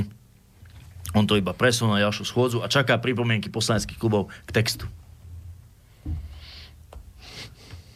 Viete, keď niekto povýši takúto vec nad ústavný súd Slovenskej republiky, ja sa pýtam, čo je za tým.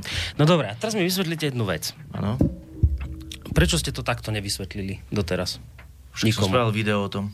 No dobré, tam ste nehovorili tieto, no video ste spravili, ale tieto detaily, ktoré tu teraz No, lebo ste tam nehovorili. detaily Nehovorili ste, že za vami doliezli, popísať že za dávajú, ale, to je dvo, 7 no, ale to je strašne dôležité vedieť, že za vami prišli SNS-kári, ktorí chceli od vás, e, aby ste podporili tento návrh a vy ste im otvorene povedali, podporíme, pokiaľ budú splnené naše tri podmienky. V poriadku, nemáme s tým problém. To je veľmi dôležitá informácia, prečo ste o tomto nepovedali. Ale ja si myslím, že v tom videu to je všetko tam povedané. Vám to- toto, Nie že- sú tam detaily o stretnutiach v Dankovej kancelárii, ale na, tie na veci nič nemenia. No, no menia, pretože keď toto dôležité nepoviete, tak to potom viete, ako vyzerá, že presne tak, ako vás obvinuje opozícia, že ste sa niekde zákulisne stretli s Ficom a že ste s nimi robili zákulisné, s ním robili zákulisné dohody, lebo on sa chce dostať na ústavný súd, tak s vami niečo zobchodoval. Presne to takto sa- vyzerá, keď nepoviete tieto Keď Ale nepoviete viete, tieto dôležité ale- detaily, tak to potom takto vyzerá. Hej, len to som chcel povedať, že tie výkriky opozičných politikov z tej štandardnej opozície boli od počiatku smiešné, pretože nemôžu vás obviniť z niečoho, že ste niečo zobchodovali, keď nakoniec ten obchod podľa ich e, mozgového, nejaké mozgových pochodov, nakoniec ten obchod nevyšiel, hej. Dobre, ale, no, ale z, to, z toho videa, keď si ho pozriem, to vaše, Áno. tak by som mohol povedať, a viete, prečo ten obchod nevyšiel? Lebo, lebo vy ste ješitný človek, ktorému vadilo, že Gál na vás povedal, že ste fašista. Čiže ste, vy ste boli ochotní to podporiť, lebo ste niečo s Ficom zobchodovali a boli ste to ochotní podporovať do toho momentu, keď kým zrazu Gál, ako teda predkladateľ toho, tej novely zákona, nezačal rozprávať, že on nikdy nebude obchodovať s fašistami a, a dohadovať sa s fašistami, tak tam ste sa vy zaťali, lebo to urazilo vaše ego, tam ste sa zaťali a preto to presne ste to potom stopli. Čiže to, toto nevyvrácia to, že vy s nikým nerobíte obchody, to len akurát poukazuje na to, že vy robíte obchody, ale tam sa dotkol Gál vášho ega, tak preto ste to stopli. Rozumiete tejto mojej výhrade? Kritickej? No, chápem, a preto vám ja hovorím, že keď poviete tieto detaily, tak zrazu tá, tento scenár, ktorý sa teraz môže šíriť médiami, a ktorý budú médiá mainstreamové šíriť ešte dva roky, tak by toto hneď stopol. A celá táto tento problém by sa zrazu presmeroval na sns a dobre by ste urobili, pretože sns kade chodí Danko, tam vám, tam vám vyhlasuje vojny. A teraz pozor, toto je dôležité. Danko, ktorý vám vyhlásil vojnu, vyhlásil vojnu všetkým fašistom na Slovensku, tak ten Danko za vami doliezol a chcel s vami zobchodovať vec nejako. Tak, tak ale teda, pán Kotleba, toto je sakramentský rozdiel, čo ste povedali teraz a čo zaznelo vo vašom videu. Viete? A, áno, ale ja viem, čo asi chcete povedať, len viete, tie výsledky, tie výsledky sú rovnaké, len možno rozumiem vás, že ste chceli, že ste potrebovali počuť tie detaily. No tie ste nehovorili. Áno, ale viete, uh, oni vás môžu, opozícia, potom zase koalícia, že s Kiskom a tak, každý môže hocičo uh, obviňovať a uh, národ, uh, ako sa to povie, od mŕtvého mora hovorí, že kto sa ospravedlňuje spoločne viny a my sa nemáme absolútne prečo ospravedlňovať ani vyviňovať. My sme jednoducho si vypočuli ich túžby, dali sme naše požiadavky, požiadavky splnené neboli, túžby sa nenaplnili, je to veľmi jednoduchý algoritmický scenár, ja som informatika, to proste plus minus vybavená vec. Čiže takto to bolo. Ak vás niečo zaujíma, treba sa spýtať.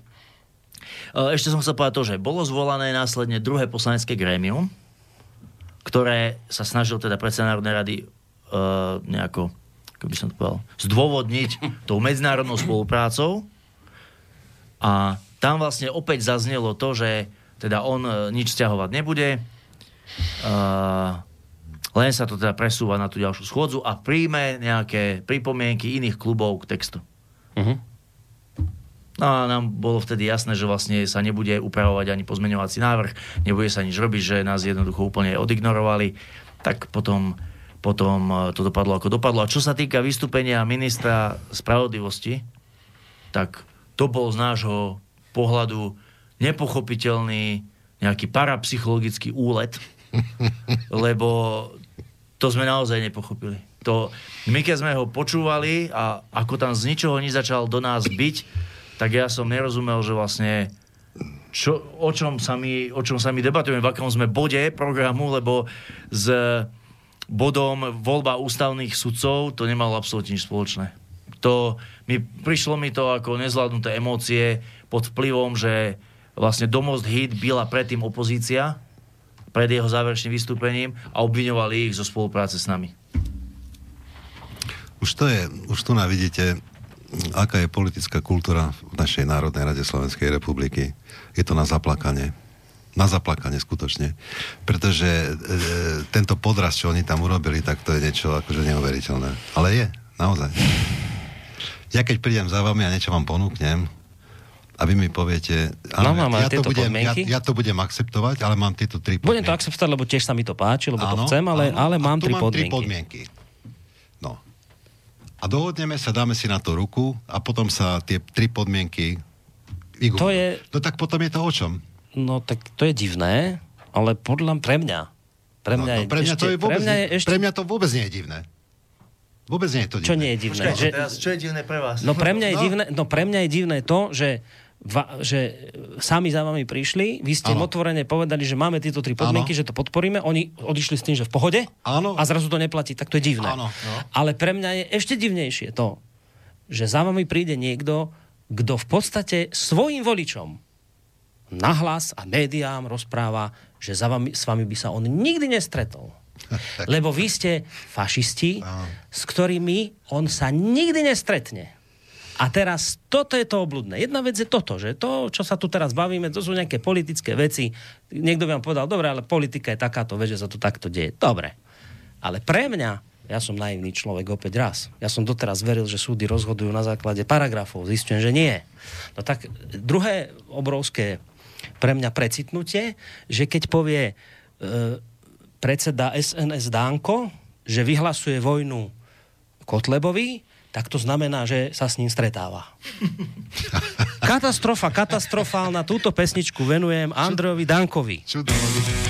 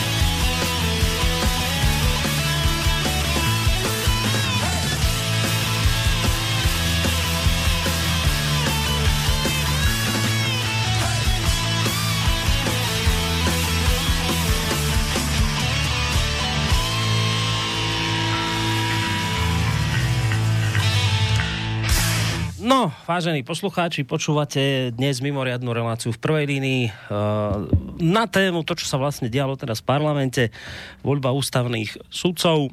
Pozvanie prijali Marian Kotleva, predseda ľudovej strany naše Slovensko, Radovan Hrádek, a v podstate tiež človek, ktorý s touto stranou funguje. Eh, Skôr ako budeme pokračovať a dám aj priestor poslucháčom, ja to vždy hovorím v takýchto súvislosti, v tých takýchto situáciách ako dnes a bol by som rád, aby ste si to naozaj veľmi dobre uvedomili. Vidíte sami a počujete, aj kritici, lebo viem, že ja, to tak býva, že už pred reláciou niekto píše, že no zase tu budete a to budete a takto to bude a reklamu budete robiť a neviem čo. Že ja vždy každému hovorím, prosím vás, nehodnote reláciu predtým, najskôr si ju popočúvajte a potom hovorte, ale dôležitejšia vec je iná. Vidíte, vážení poslucháči, sami a hlavne počujete, ako dôležité je dať priestor aj tej strane, ktorá by priestor dostať nemala. Keby sme neboli bývali, vytvorili priestor pre týchto ľudí, tak by ste dodnes žili v tej predstave, ktorú vám šáčkuje mainstream. Dobre, niekto by mohol povedať, no dobre, to je tvrdenie proti tvrdeniu. No ja by som bol úplne najradšej, keby sme tuto teraz mohli dotiahnuť pána Hrnka, aby povedal, ako to bolo, aby sa tu škváril vo vlastnej šťave. Ale to sa samozrejme nestane, lebo viete, do tohto rádia slušní a zorientovaní ľudia, ako som posledne počul, nechodia. Ale to nič nemení na fakte, že tá strana, ktorá je očierňovaná, napriek tomu by mala byť vypočutá. Tak ako aj na súde je aj niekto, kto je obvinený, vypočutý. To je strašne dôležité, lebo potom sa zrazu dozvieme veci, ktoré sa z tých veľkých médií, čuduj sa svete, volá ako dozviediť. Nevieme, lebo tie veľké médiá sú natoľko slušné, že oni slušným hlas e, proste priestor na vyjadrenie názoru nedajú lebo proste s takýmito ľuďmi sa nebaví a vy verte tomu, čo sme my vám tu povedali. No tak vidíte, že to je dôležité. To som chcel teraz povedať ako taký úvod do ďalšej časti a uh, ja by som teraz otvoril trošku maily poslucháčov, lebo ono to bolo tak, že to je tiež také čarovné, že tie maily, kým nebolo toto vysvetlené, toto, čo ste povedali, tak chodili tie maily vo veľkom a teraz, keď si začali vysvetľovať, ako to celé je, tak predpokladám, že aj kritikom to teraz šrotí v hlave, že dočerta toto som nevedel. A teraz nejak tie maily sa stopli, lebo asi nevieme teraz aj kritici a to teraz ich nejak nekritizujem ani nezhadzujem, lebo ani ja som to nevedel. Ja som tiež teraz priamo prenose prekvapený. Zrazu proste zistujeme, že to mohlo byť aj celé inak. No, tak teraz klaďme otázky, teraz sa pýtajme, vážení poslucháči, keď sú nám niektoré veci už zrejmejšie, mail studiozavináč slobodnyvysielac.sk, telefon 048 381 0101. Teraz prichádza situácia, ktorá je pre pána Kotlebu úplne najkrajšia, bude si musieť dať sluchadlá na uši, lebo máme poslucháča na telefónnej linke. A to isté platí aj pre vás, pán Hrádek. Ideme si vypočuť prvú poslucháčskú otázku. Dobrý večer. Dobrý večer. Nech sa páči. Áno, už ste veteri, nech sa páči. Po- Pozdravujem vás tam v relácii, počúvam vás, zaujímavé je to, ale chcem vás, vám povedať teraz svoj ná, názor môj, čo bude nasledovať. Smer sa bude všemožne snažiť odstrániť prezidenta. Aby ho zastupoval premiér Pellegrini, potom príde voľba tých 18, po- 18 a premiér si zvolí všetkých smerakov. E, Čo vy na to? A chcel by som sa spýtať pána Kotlebu, keby prišiel návrh na odvolanie prezidenta, tak e, či by hlasoval za odvolanie, lebo on je proti prezidentovi, aj viacerí sú, ale je to len čisté účelové by bolo, za tým účelom, aby Pelegrini ho mohol zastupovať. No čo vy na to? Ďakujem. Ďakujeme za otázky, majte sa pekne do počutia. Tak, prvý odvážny poslucháč zavolal a môžete volať samozrejme ďalší hneď potom, ako zaznie odpoveď. Pozdravujem. Počkajte, ešte, čakajte, som vám nezdvihol mikrofón teraz. Bol som vypnutý, cenzúra tu začína fungovať. No, ste hovorili do steny. Ja musím najskôr, čo chcete povedať, keď to sedí, tak potom, vás to pustíme. ozvučím. Áno. Ďakujem za otázku a musím povedať, že bola taká veľmi konštruktívna, trošku z iného súdka. Ako by som začal? Viete, ja to nevidím reálne veľmi s e, tou snahou odstrániť prezidenta. Nie je to také jednoduché a aj parlament e, tie možnosti, ktoré má, tak má možnosť len vyhlásiť referendum o odvolaní prezidenta z funkcie.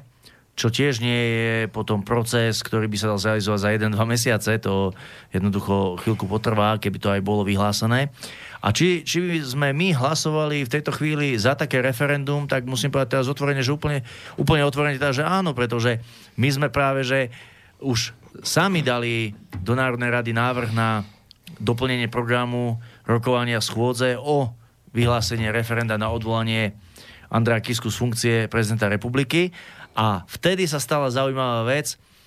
Všetci tí obrovskí kritici prezidenta zo strany Smer, aj z iných strán, aj niektorí tí poslanci, takí, ktorí píšu blogy o tom, ako sa s Kiskom nemajú radi, ako tam bolo s tým lietadlom problém a s peniazmi a tak, sa zrazu pri tejto otázke alibisticky zdržali. Čiže takto by som to nevidel. Ja skôr vidím, eh, skôr vidím problém inde a síce v tom, že z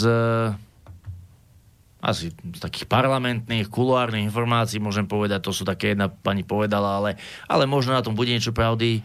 Uh, Smer nemá problém v tom, že 18 ľudí a Kiska z nich si, alebo prezident, v súčasnosti Andrej Kiska si z nich niekoho vyberie, ale má problém v tom, že nájsť 18 ľudí, ktorí, ktorých, uh, by som povedal, za ktorých môžu ručiť. A už z tých 18, koho by si on vybral, to už je na ňom. Hej? Takže toto sú také informácie, ktoré máme my, čo je na tom pravdy, ťažko povedať, ale, ale ten scenár, ktorý ste vy načrtli, že z odstraňovaním prezidenta, nevidím ako reálny v tejto chvíli. Uh, ja sa budem krotiť a nebudem sa už veľa pýtať, lebo, lebo poslucháči tu píšu, tak dám samozrejme priestor im, ale predsa len ešte také dve otázky dám. Prvú, že tak už keď sme s tým začali, tak to doklepníme, že lebo teraz chudák Danko je v tom sám. No a teda zase nechcem, aby v tom bol sám, tak ak tam boli aj ďalší, tak povedzme, či boli takí zarytí odporcovia fašistov, či sa tiež objavili. Okrem Danka.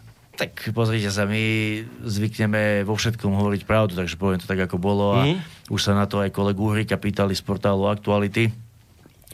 Ono to bolo tak, že vlastne ja som bol najprv v tej jeho kancelárii s predsedom Národnej rady sám.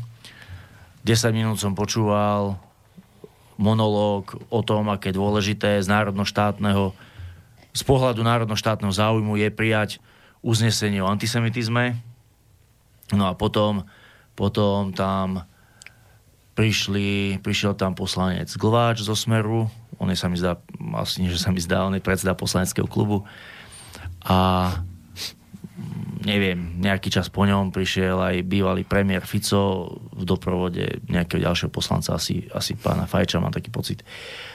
Uh, na, na pár chvíľ sa tam zdržal aj predseda Most Hit, podpredseda Národnej rady, ktorý ale potom po nejakej výmene názorov s predsedom SNS stade odišiel. No a potom v takejto zostave sme to tam ukončili. Keď som videl, že oni naozaj vážne nechcú pochopiť, že tie naše požiadavky myslíme vážne a v podstate ja som stade odišiel. Dobre, tak beriem späť. Tie pesničky som nevenoval len Dankovi, aj tým ďalším, čo tuto boli, smerákom som to tiež venoval. Lebo tie tiež tvrdia, že teda s fašistami nehlasujú. No. Však nakoniec sme s nimi nehlasovali. No. Ani, My s nimi, ani, my s ani, nimi. ani nič. Nie, oni s vami, s vami ani sa neobšuchnú kolo vás a pozrime sa, jak sa to deje. Dobre, tak aj im venované bolo. A druhá teraz vec a potom už naozaj pôjdeme na poslucháčov. No ale teraz niekto by napriek tomuto všetkému, čo tu zaznelo, napriek všetkým veciam, ktoré boli zvláštne, zaujímavé a také nové, napriek tomu by niekto povedal, no dobre, čak ale nakoniec vo výsledku aj tak aj tak ste sa vlastne vy podielali na tom, že tu teraz máme starý systém voľby a vďaka tomu môžeme očakávať, lebo Kiska to už raz urobil, no hoci mu klepla Benátska komisia po prstoch, ale tak kto ho vie, lebo teraz chce ísť vysoko do politiky, už teraz sa cíti ako hlava opozície, tak bude robiť veci, aby bol zaujímavý.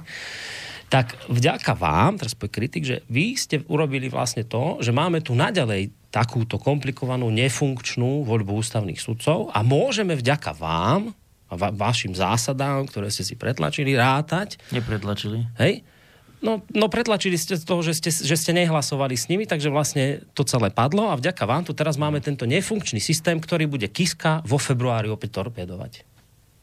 Uh, dá sa na to, alebo musíme sa na to pozrieť z dvoch, z dvoch uhlov pohľadu. Jeden je ten, že prezident eh, naozaj môže nevymenovať sudcov ústavného súdu, ale to jednoducho uh, my s tým nič neurobíme, to je, to je otázka na jeho osobu a na to, ako sa chce postaviť k výkonu funkcie prezidenta republiky. Ale druhá vec je, a druhé obvinenie, ktoré veľmi často počúvame a je maximálne účelové a začal s tým asi poslanec Blaha, ak si dobre pamätám, zase v nejakom svojom výplode e, mysle, že teda my budeme nie zodpovednosť za to, že Kiska vymenuje za sudcov nejakých liberálov, slniečkárov a tak ďalej.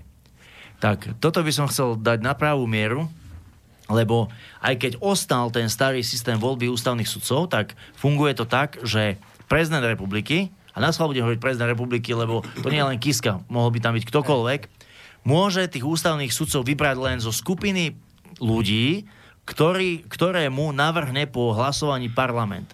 To znamená, dnes na zvolenie kandidát alebo človeka na funkciu kandidáta na ústavného sudcu e, stačí tých 39 hlasov, ale tých ľudí schvaluje parlament. A vlastne dá sa povedať, že vo väčšine alebo jednoducho, alebo teda väčšinou to vie zaistiť vládna koalícia, že si schváli človeka, ktorého tam chcú mať. Oni si vedia schváliť tých svojich 18 ľudí, žiadny opozičný jednoducho nemá šancu sa medzi nich dostať. A teraz, ak vládna koalícia dá na hlasovanie parlamentu 18 liberálov, slniečkárov, e, vítačov imigrantov, tak naozaj potom Kiska bude musieť vymenovať z tých 18 vítačov a uh, eurohujerov tých 9 poslancov, ktorí sa budú voliť. Ale ak vládna koalícia tam dá 18 vlastencov, presvedčených Slovákov, ľudí, ktorí chcú ísť na ústavný súd, naozaj chrániť zákon, budovať právny štát, tak potom Kiska nebude mať inú možnosť, len vymenovať deviatich z skupiny 18 vlastencov, Slovákov, presvedčených ľudí, ktorí chcú chrániť Slovensko ako štát, ústavu a tak ďalej. Alebo robiť obštrukcie.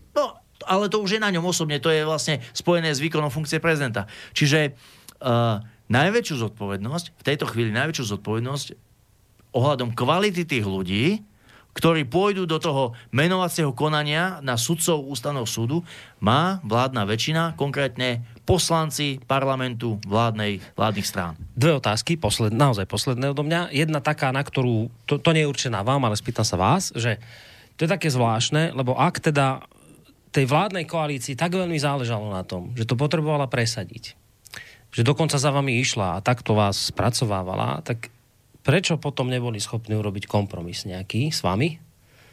To je zvláštne pre mňa. A to je otázka na vás, na ktorú asi to ťažko vy budete odpovedať, lebo to je skôr otázka na nich, ale Tuto... ak chcete niečo k tomu, tak však samozrejme No, môžete. viete čo? No to mi nese, ne, nejde mi to do hlavy. Ak to bolo pre nich takto dôležité. No ja k tomu poviem len toľko, že ja som si túto otázku dal hneď po hlasovaní. Teda my sme si ju dávali už aj predtým, keď sme videli, ako sa proste krútia, ako, ako dažďovka na vidličke, ale po hlasovaní som si ju dal, že keď je pre nich ústavný súd tak dôležitý, a ten mechanizmus ústavného súdu tak dôležité, tak dôležitý ten spôsob voľby, tak čo musí byť to, čo ich nakoniec im zabránilo prijať tie naše oprávnené a veľmi jednoduché a také transparentné požiadavky, keď boli ochotní preto pustiť, keď to tak poviem, aj e, ten mechanizmus voľby ústavného súdu. No? Čo, čím musí byť zaviazaný predseda e, Národnej rady a súčasne predseda Slovenskej národnej strany, keď je pre ňoho definícia antisemitizmu dôležitejšia ako spôsob voľby ústavných Áno, sudcov. presne na to som sa To je pýtal. otázka, No presne na na ktorú toto som sa nemám pýtal. odpoveď a na ktorú ani asi nechcem dostať tú odpoveď, lebo by bola katastrofálna. Druhú otázku som chcel dať na vás a zabudol som, čo to bolo. Tak hádam vás napadne. A dúfam, že ma nenapadne nejaký poslucháč nahnevaný. No. Ideme, ideme na telefonáty, ak budú. 048 381 0101, ale zatiaľ nie sú, tak ideme na maily, lebo tých je tu, tých je tu dosť. Zdravím, Pavol. Chcem sa vašich hostí opýtať, že ak by LSNS uspela v najbližších parlamentných voľbách, tak či by nadviazala spoluprácu aj s európskymi štátmi, ktoré majú problémy s migrantmi a pomohla riešiť teror, ktorý tam páchajú migranti. Už tým, že som teraz dal, otvoril som poslucháčské otázky, tak budeme brúsiť aj do iných tém. To, s tým asi treba počítať trošku. Tak, tak s tým počítajte a odpovedzte. ak chcete. My máme záujem o spoluprácu so všetkými štátmi, nielen Európy, ale aj sveta, ale vo vyváženej miere, ako je to dnes, že všetko, čo je na západ, je sveté a všetko, čo je na východ, je to najhoršie na svete. Len dosť dobre som nepochopil tú otázku, že ako my môžeme pomôcť iným krajinám uh, vysporiadať sa, povedzme, s kriminalitou, imigrantov alebo podobne, pretože uh, som presvedčený, že to je otázka výsostne vnútroštátna a každý človek, ktorý s presvedčením a s láskou k vlasti ide vykonať funkciu napríklad ministra vnútra, by poriadok s kriminalitou imigrantov musel vo svojom štáte vedieť spraviť. To je jednoducho, to je otázka na pár systémových opatrení, len treba na to nabrať odvahu. Už mi napadla tá otázka, čo som mal na Nech vás. sa páči. Lebo teraz bola otázka na to, že čo muselo byť také silné, pre, prečo jednoducho sa, sa vládna koalícia rozhodla, že jednoducho radšej, radšej, no však to ste vysvetľovali, to je jedno. Toto sme riešili teraz a teraz otázka na vás, že a vás nemrzí, že ste mohli, a teraz aj vzhľadom k tomu, aký máte vzťah s Kisou, a z vás nemrzí, že ste vďaka tým zásadám, ktoré ste mali a trvali na troch podmienkach, tak ste mohli v tejto chvíli už odstaviť Kisku definitívne, ak by boli bývali minimálne ten, ten, ten systém, aspoň ten systém, že v prvom kole 90, v druhom dobre 76, dobre viem, že sa vám to nepozdáva, ale aspoň ste mohli urobiť to, že by ho to obišlo. Nemrzí vás to? Musím povedať, že my sa s prezidentom súčasným skutočne nemáme v láske, však to asi vie celé Slovensko, ale to neznamená, že by nás takéto emócie mali motivovať pri hlasovaní. Viete, nám, nám e, bolo jasné, nám bolo jasné, že tá, to druhé kolo tej voľby, ktorú navrhovali tých 76 hlasov tej dvojičky, by o mnoho viac zdegradovalo ten proces voľby ústavných sudcov, ako to prvé kolo, ktoré by sme zaviedli tým, že by tam bola tá ústavná väčšina. Čiže v podstate z pohľadu nejakej demokracie alebo z pohľadu nejakej vyváženosti alebo ako vy hovoríte toho systému tých e, brzd a protivách, by určite sme sa neposunuli k lepšiemu. A my sa nikdy pri hlasovaní nielen, že nemýlime, lebo aj to som počul, že sme omylom nehlasovali a takto som sa musel normálne že smiať na tom, ale my nikdy pri hlasovaní nehlasujeme podľa nejakých emócií. Keby sme hlasovali podľa emócií, tak nemôžeme hlasovať za návrhy ľudí, ktorí nás 20 minút predtým označujú za neviem čo všetko, alebo uh, za návrhy ľudí, ktorí proste dajú dobrú vec, ale sa nemáme radi. Toto ide pre nás bokom a my sme povedali, že vždy, vždy zásadne hlasujeme podľa toho, či nejaký návrh akýkoľvek je dobrý pre Slovensko alebo nie, je dobrý pre ľudí alebo nie a nepozeráme sa na to, kto je predkladateľ. Čiže aj v tomto, v tomto momente alebo v tomto návrhu sme to posudzovali, keď išlo o prezidenta, ako funkciu prezidenta republiky, nie ako konkrétneho človeka z Popradu, proste takto to u nás nefunguje. Uh-huh. To by sme boli veľmi primitívni a krátkozarky. Pán Hradek, vy ste už tak dlhšie ticho. Nechcete aj vy niečo povedať? Mm, nie, ja, Nevadí? ja, som, ja som pritom nebol pri tých stretnutiach pána predsedu s týmito politikmi, takže ja k tomu sa vyjadrovať nebudem. A ja v podstate súhlasím s tým, čo povedal. Dobre, je, to dobre. absolútne, je to absolútne legitimné, čo povedal. Dobre, dobre, že len či vás to nemrzí, že ste dlhšie ticho. Keď vás to nemrzí v poriadku. Ak vás to bude obťažovať, tak sa ozvite. Ideme na maily. Ďalšie. Dobrý večer. E, neriadili sa Kotlebovci zo začiatku kauzy v politike akceptovateľným pravidlom, že nie všetko je vhodné pre verejnosť. Neľutujú teraz, že zverejnili čo? Zverejnili? Ľubo. Ja si nemyslím, absolútne nie, len jednoducho niektoré veci sa nedajú vysvetliť za dve alebo tri minúty a nedajú sa vysvetliť inak ako v rozhovore. Čiže uh, ja som bol veľmi rád, keď prišla tá pozvánka sem do Slobodného vysielača okrem toho už, okrem toho už nejaké aj iné výstupy sme dali a uh, ako som povedal aj kolega Uhrík, uh, úplne otvorene odpovedal na otázky z aktualít. To, že oni z toho spracovali nakoniec nemastný, neslaný nejaký článoček, nejaký výhonok, nazveme to tak, to už je druhá vec, ale ja si myslím, že tí, čo majú záujem o tom vedieť, ako sa veci mali, tak tí nás dnes počúvajú, môžu to šíriť ďalej a keby sme aj čokoľvek toto povedali do e, Markízy, Jojky, neviem kde všade, tak hádajte, čo z toho by uzrelo svetlo sveta. Bolo by to cenzurované jednoznačne. No už trochu vám v tomto rozumiem teraz, lebo však tiež sa snažíme niečo povedať a, a furt je to torpedované a naozaj niekedy potrebujete dlhší čas na to, aby ste niečo vysvetlili. Nedá sa to proste povedať Tak- pár brechmi. Pozrite, pán redaktor, už sme tu hodinu a pol skoro a doteraz sa bavíme o tomto probléme. Mm. Si to predstavte, že toto natočiť na video a niekde to publikovať. To by, to by ľudí úplne odradilo. To sa skrátka na tom videu nedá natočiť. Mm-hmm. Nedá. Naozaj, nedá. To sa nedá spraviť proste. Uh, a na tom videu ani sa nedá vysvetliť, čo je to opakované druhé čítanie. Áno. To... No vlastne to sa dá vysvetliť v slobodnom vysielači. Áno, tak. preto ste slobodní a ešte áno. stále ste aj vysielač. A diabol je v detailoch. No, dobre. Tam to je. Dobre, nevadí, ideme ďalej, budeme vysvetľovať, ale keby pán Hrnko dobehol, tak dobre by bolo, že by prišiel, ale on asi nepríde. Necháme sa prekvapiť. Totiž to on asi nechce legitimizovať tento Toto vysielač. je ten problém, presne A toto viete, je ten ja vám niečo poviem na toto, to je, to je úplne totálne takto to musím povedať, idiotský argument. Kto vás čo má legitimizovať? Však vy ste legitimizovaní už dávno. Vy tu máte štatút nejakej, nejakého občanského združenia, alebo no. nadácie, no. alebo niečoho. Hm vy ste riadne zapísaní v príslušnom registri, vy máte svojich štatutárov, vy máte svoje sídlo, vy máte svoj program. Kto vás má čo legitimizovať? Veď toto je nezmyselný argument, ale úplne nezmyselný. A to, že sem príde, Hrnko je napríklad minister vnútra, že on by povedal teraz, tak vy tu nemôžete sedieť a tu nemôžete mať sídlo a ja vás nezaregistrujem. Však to je úplne, to je na hlavu postavené no. toto. Legitimizovanie. Hej, hej ale toto, je ten, toto je ten argument, no, že ne, je... nemôžeme sem prizlovať zlegitimizovať. Ale... A najnovšie som sa dozvedel, lebo teraz túto nejaká organizácia nie je v našom meste, robila dnes také, že, že ochranári zase vybehli a teraz no. chránia lesy, tak jeden z námych sem volal a oni teda odkázali, že nie, že slušní a zorientovaní ľudia nechodia do slobodného vysielača, tak uh, tu už len my, neslušní a nezorientovaní, sa musíme schádzať. Ale ja som na rozdiel od týchto ľudí rád, že som neslušný a nezorientovaný. Ja som na to dokonca hrdý. Lebo mám taký pocit, že za komunizmu slušní a nezorientovaní, neslušní a nezorientovaní boli pri kotloch a slušní a zorientovaní v komunistickej strane. No, tak či sa nám to znova trošku neopakuje.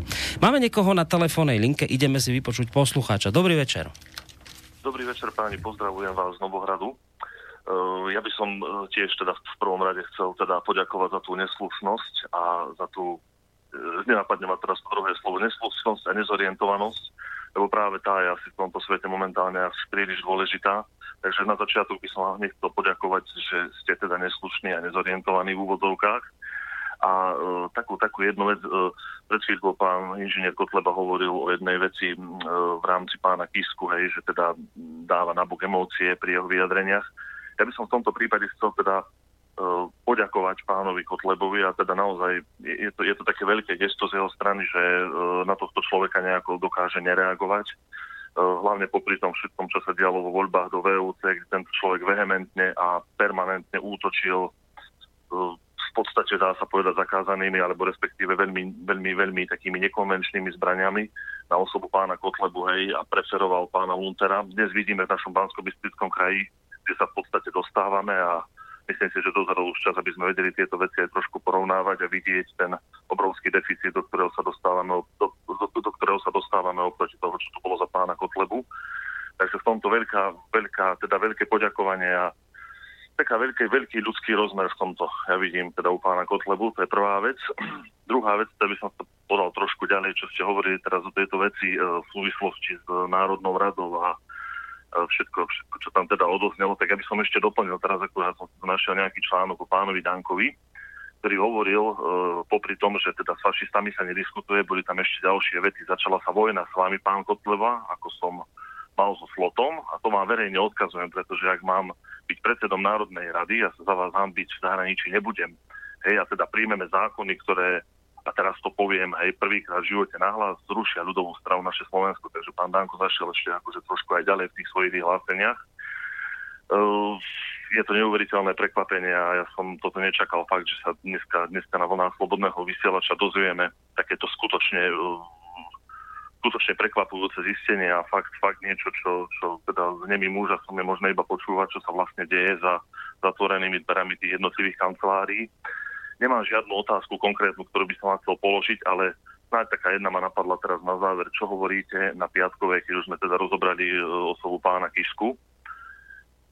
Čo hovoríte na ten piatkový súd a na celkovú, celkovú túto kauzu uh, týkajúcu sa týchto pozemkov, že ako, ako to vy vidíte rozhodnutie toho sudcu a teda hlavne hlavne ten dopad tým svojim vyjadrením, ktorý, ktorý tam teda pomenoval, hej, že by mal odstúpiť a že by sa už nemalo žiadnu funkciu nikdy, nikdy uchádzať a že by sa mal teda presťahovať niekde do Izraelu alebo do Ameriky, takže k tomuto, ak by ste vedeli pár, pár Mhm. slovami. No. Ďakujem veľmi pekne páni, budeme počúvať ďalej a fakt obrovské zistenia, obrovské prekvapenia, takže No, dobre, ďakujeme pekne za otázku. Predpokladám, že táto otázka z časti ulahodila osadenstvu dnešnej relácie, lebo asi sme sa k tomuto chceli nejakým spôsobom tiež dostať, lebo to je, to je zaujímavé, čo sa vlastne udialo, že súd, včera myslím to tak rozhodol, ten pán Radačovský sa volá sudca, tak čo na to rozhodnutie vravíte? A potom tam bola aj otázka od poslucháča, že zároveň ten sudca potom niečo vyslovil, čoho sa potom chytil mainstream a teraz to viac rieši ako samotného Gisku. Ja ďakujem prvom rade poslucháčovi za také skutočne triezve zhodnotenie tej situácie, aj čo sa týka bansko kraja a verím, že naozaj čím ďalej, tým viac sa ľuďom otvárajú oči a chápu, že tá mediálna presilovka, propaganda má iba jeden jediný cieľ. No a ten cieľ je udržať všetko v tých štandardných, nazveme to tak, kolejach za každú cenu. Čo sa týka toho, čo sa teraz deje momentálne ohľadom e, súdneho rozsudku týkajúceho sa tých pozemkov a prezidenta Kisku, ja som k tomu dnes spravil také krátke video, kde ani tam, ani tu nebudem hodnotiť e, samotný rozsudok, však to neprináleží ani mne ako politikovi. Ani sa nebudem zamýšľať nad motiváciou na vyjadrenia toho konkrétneho sudcu okresného súdu v Poprade. V Poprade to asi bolo však. To neviem. V Poprade, v Poprade. Ale mňa na tejto jedinej veci zaráža zase ten dvojitý meter, ktorý sa ukazuje. Keď si sudca dovolí skomentovať niečo už v čase po vynesení rozsudku, po vynesení rozsudku, tak zrazu všetky tie liberálne médiá začnú obrovskú štvanicu s cieľom toho sudcu doslova zničiť, potrestať, proste zlikvidovať ho, ako sa len dá. Ale keď minister spravodlivosti, čo je človek, ktorý zastáva jednu z najvýznamnejších exekutívnych funkcií v štáte, verejne o našej strane hovorí ako o fašistoch, ako o tých, ktorými sa nediskutuje, s ktorými sa dokonca ani nedebatuje o ich alebo iných návrhoch v parlamente, to znamená vyslovene sa vyslovene popiera princípy parlamentnej demokracie a spôsoby práce v parlamente, tak vtedy tie, tie isté médiá mlčia. Nikto od neho nežiada vyvodenie zodpovednosti, nikto ho e, nejakým spôsobom neodsudzuje. Toto je, toto je to obrovské ponaučenie, ktoré podľa mňa táto kauza e, toho sudcu a rozsudku nad prezidentom prináša a ľudia by si naozaj mali už otvoriť oči a uvedomiť si, že v koho rukách sú všetky tie alebo väčšina tých mainstreamových médií a že keď treba, tak ako jeden muž začnú byť, byť s cieľom zlikvidovať nepohodlného človeka. Napriek tomu, že neviem, čo viedlo toho konkrétneho sudcu k takým vyjadreniam, asi mal na to svoj dôvod a keď je sudca, tak to asi nebude zjavne hlupý človek a vie, čo hovorí. Uh, jedno musím povedať. Nech to bol akokoľvek, ten človek musel mať obrovskú odvahu, obrovskú odvahu, nie len vydať taký rozsudok, ktorým sa postavil na stranu nejakej obyčajnej rodiny, to je, to je obrovská odvaha v dnešnom, v dnešnom štáte, v dnešnom nastavení veci nevydaná, ale aj ten komentár alebo to vyhlásenie, ktoré povedal, tak to je dnes v tejto nastupujúcej totalite je to obrovská odvaha. No. Som zvedavý, ako to bude celé. No, otázka teraz. No, no, Prichádza ešte- vaša hviezdna chvíľa, pán Radačovský. To nie je hviezda. nie. Radačovský som povedal. Trošku by som Vy doplnil nie tu ste Radačovský, to je... Doplnil by som uh, túto vec. Je treba si uvedomiť jednu vec, že toto vyhlásenie sudcu bolo dané po pojednávaní a bolo dané ako odpoveď na otázku novinára. Je úplne normálne, že sudca sa môže vyjadriť nielen po pojednávaní, ale v prípade určitých, povedzme, trestných vecí, kde sa prejednávajú závažné veci, veci napríklad vražda alebo znásilnenie alebo niečo podobné, tak tam, skú, tam súd skúma a hodnotí dôkazy. A vtedy, keď sa vynáša ten rozsudok a ten rozsudok je čítaný tomu teda odsúdenému, však áno, tak ten sudca tiež tam hovorí o tom, ako bol spáchaný ten trestný čin že t- urobil to takým a takým spôsobom, potom to urobil takým a takým spôsobom a často sú to dosť ohavné veci. To znamená, že ten sudca vie, čo hovorí. A ja tvrdím jednu vec, a tu by som doplnil e, pána predsedu, že keď na otázku novinára sudca Radačovský povedal to, čo povedal, v tom spise musia byť veci a fakty, na základe ktorých to on povedal. To nemohol povedať len tak.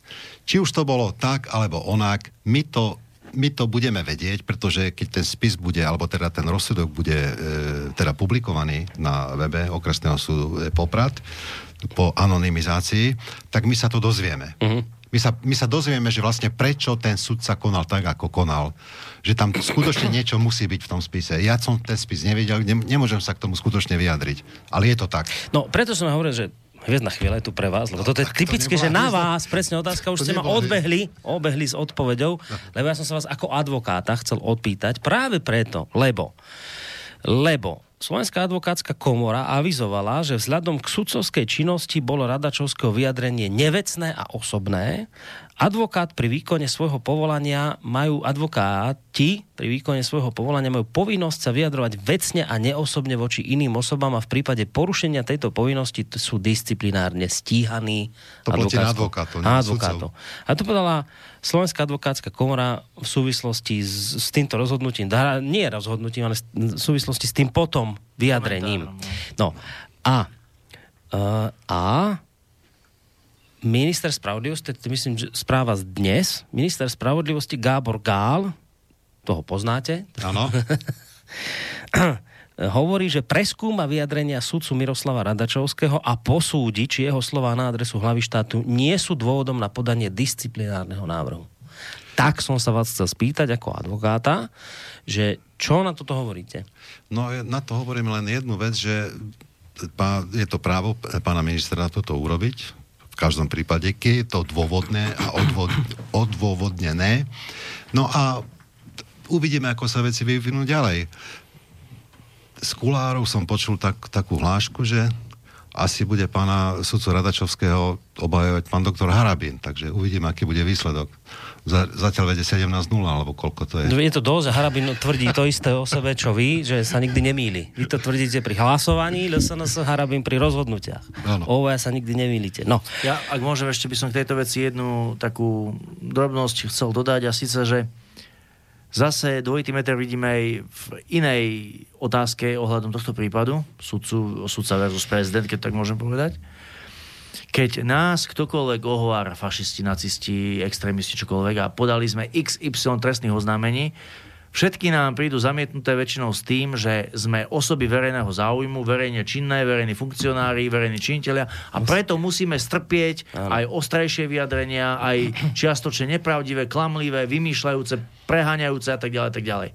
A zrazu, keď uh, nejaký sudca povie o prezidentovi ani nič, čo by ho mohlo uraziť, lebo tam nebolo nič také urážajúce. Uh, v porovnaní s výrokmi na našu adresu to bolo proste ako pohľadkanie po chrbátiku, tak zrazu už treba zvážiť zaujato súdu, treba zvážiť, uh, ja neviem, disciplinárne konanie, za chvíľku sa bude možno hovoriť o nejakej trestnoprávnej rodine, rovine, čiže zase tu je nejaký, nejaký dvojitý meter. A ešte v súvislosti s tým, s tým, s tou zaujatosťou. Zaujímavé, že o zaujatosti budú tí ľudia na Kiskovej strane hovoriť až teraz po vynesení rozsudku. Aha. Prečo o tom nerozprávali počas súdu alebo pred súdom? Však tých, niekoľko tých súdov máme. Videli sme, že špecializovaný trestný súd odsúdil Milana Mazureka, hej?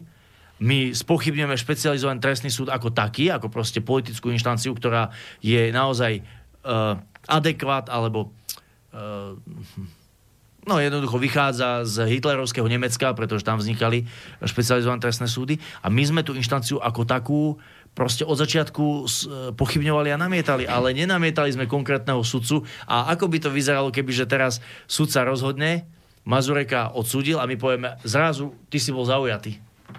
Čiže toto bol ten istý prípad, že kým to bolo OK a kým nevedeli, ako to dopadne, tak bolo všetko v poriadku. Zrazu sudca nabral odvahu, dal rozsudok v prospech obyčajných ľudí, alebo teda normálnych ľudí, nechcem povedať tu sprofanovaný názov, obyčajní ľudia, v prospech normálnych ľudí a zrazu je tam zaujatosť. Po funuse. Ak môžem, e, na Slovensku sú vynášané tisíce rozsudkov. Tisíce. A teraz každý, kto prehrá súdny spor, bude tvrdiť, že ten sudca bol zaujatý. Veď to je úplný nezmysel. A e, toto celé sa toto celé, táto, táto, táto agenda za týmto akože spochybňovaním súdu a sudcu a tak ďalej, to všetko má odviesť pozornosť od jedného absolútne dôležitého faktu. A tým faktom je to, že prezident je prvým človekom v štáte.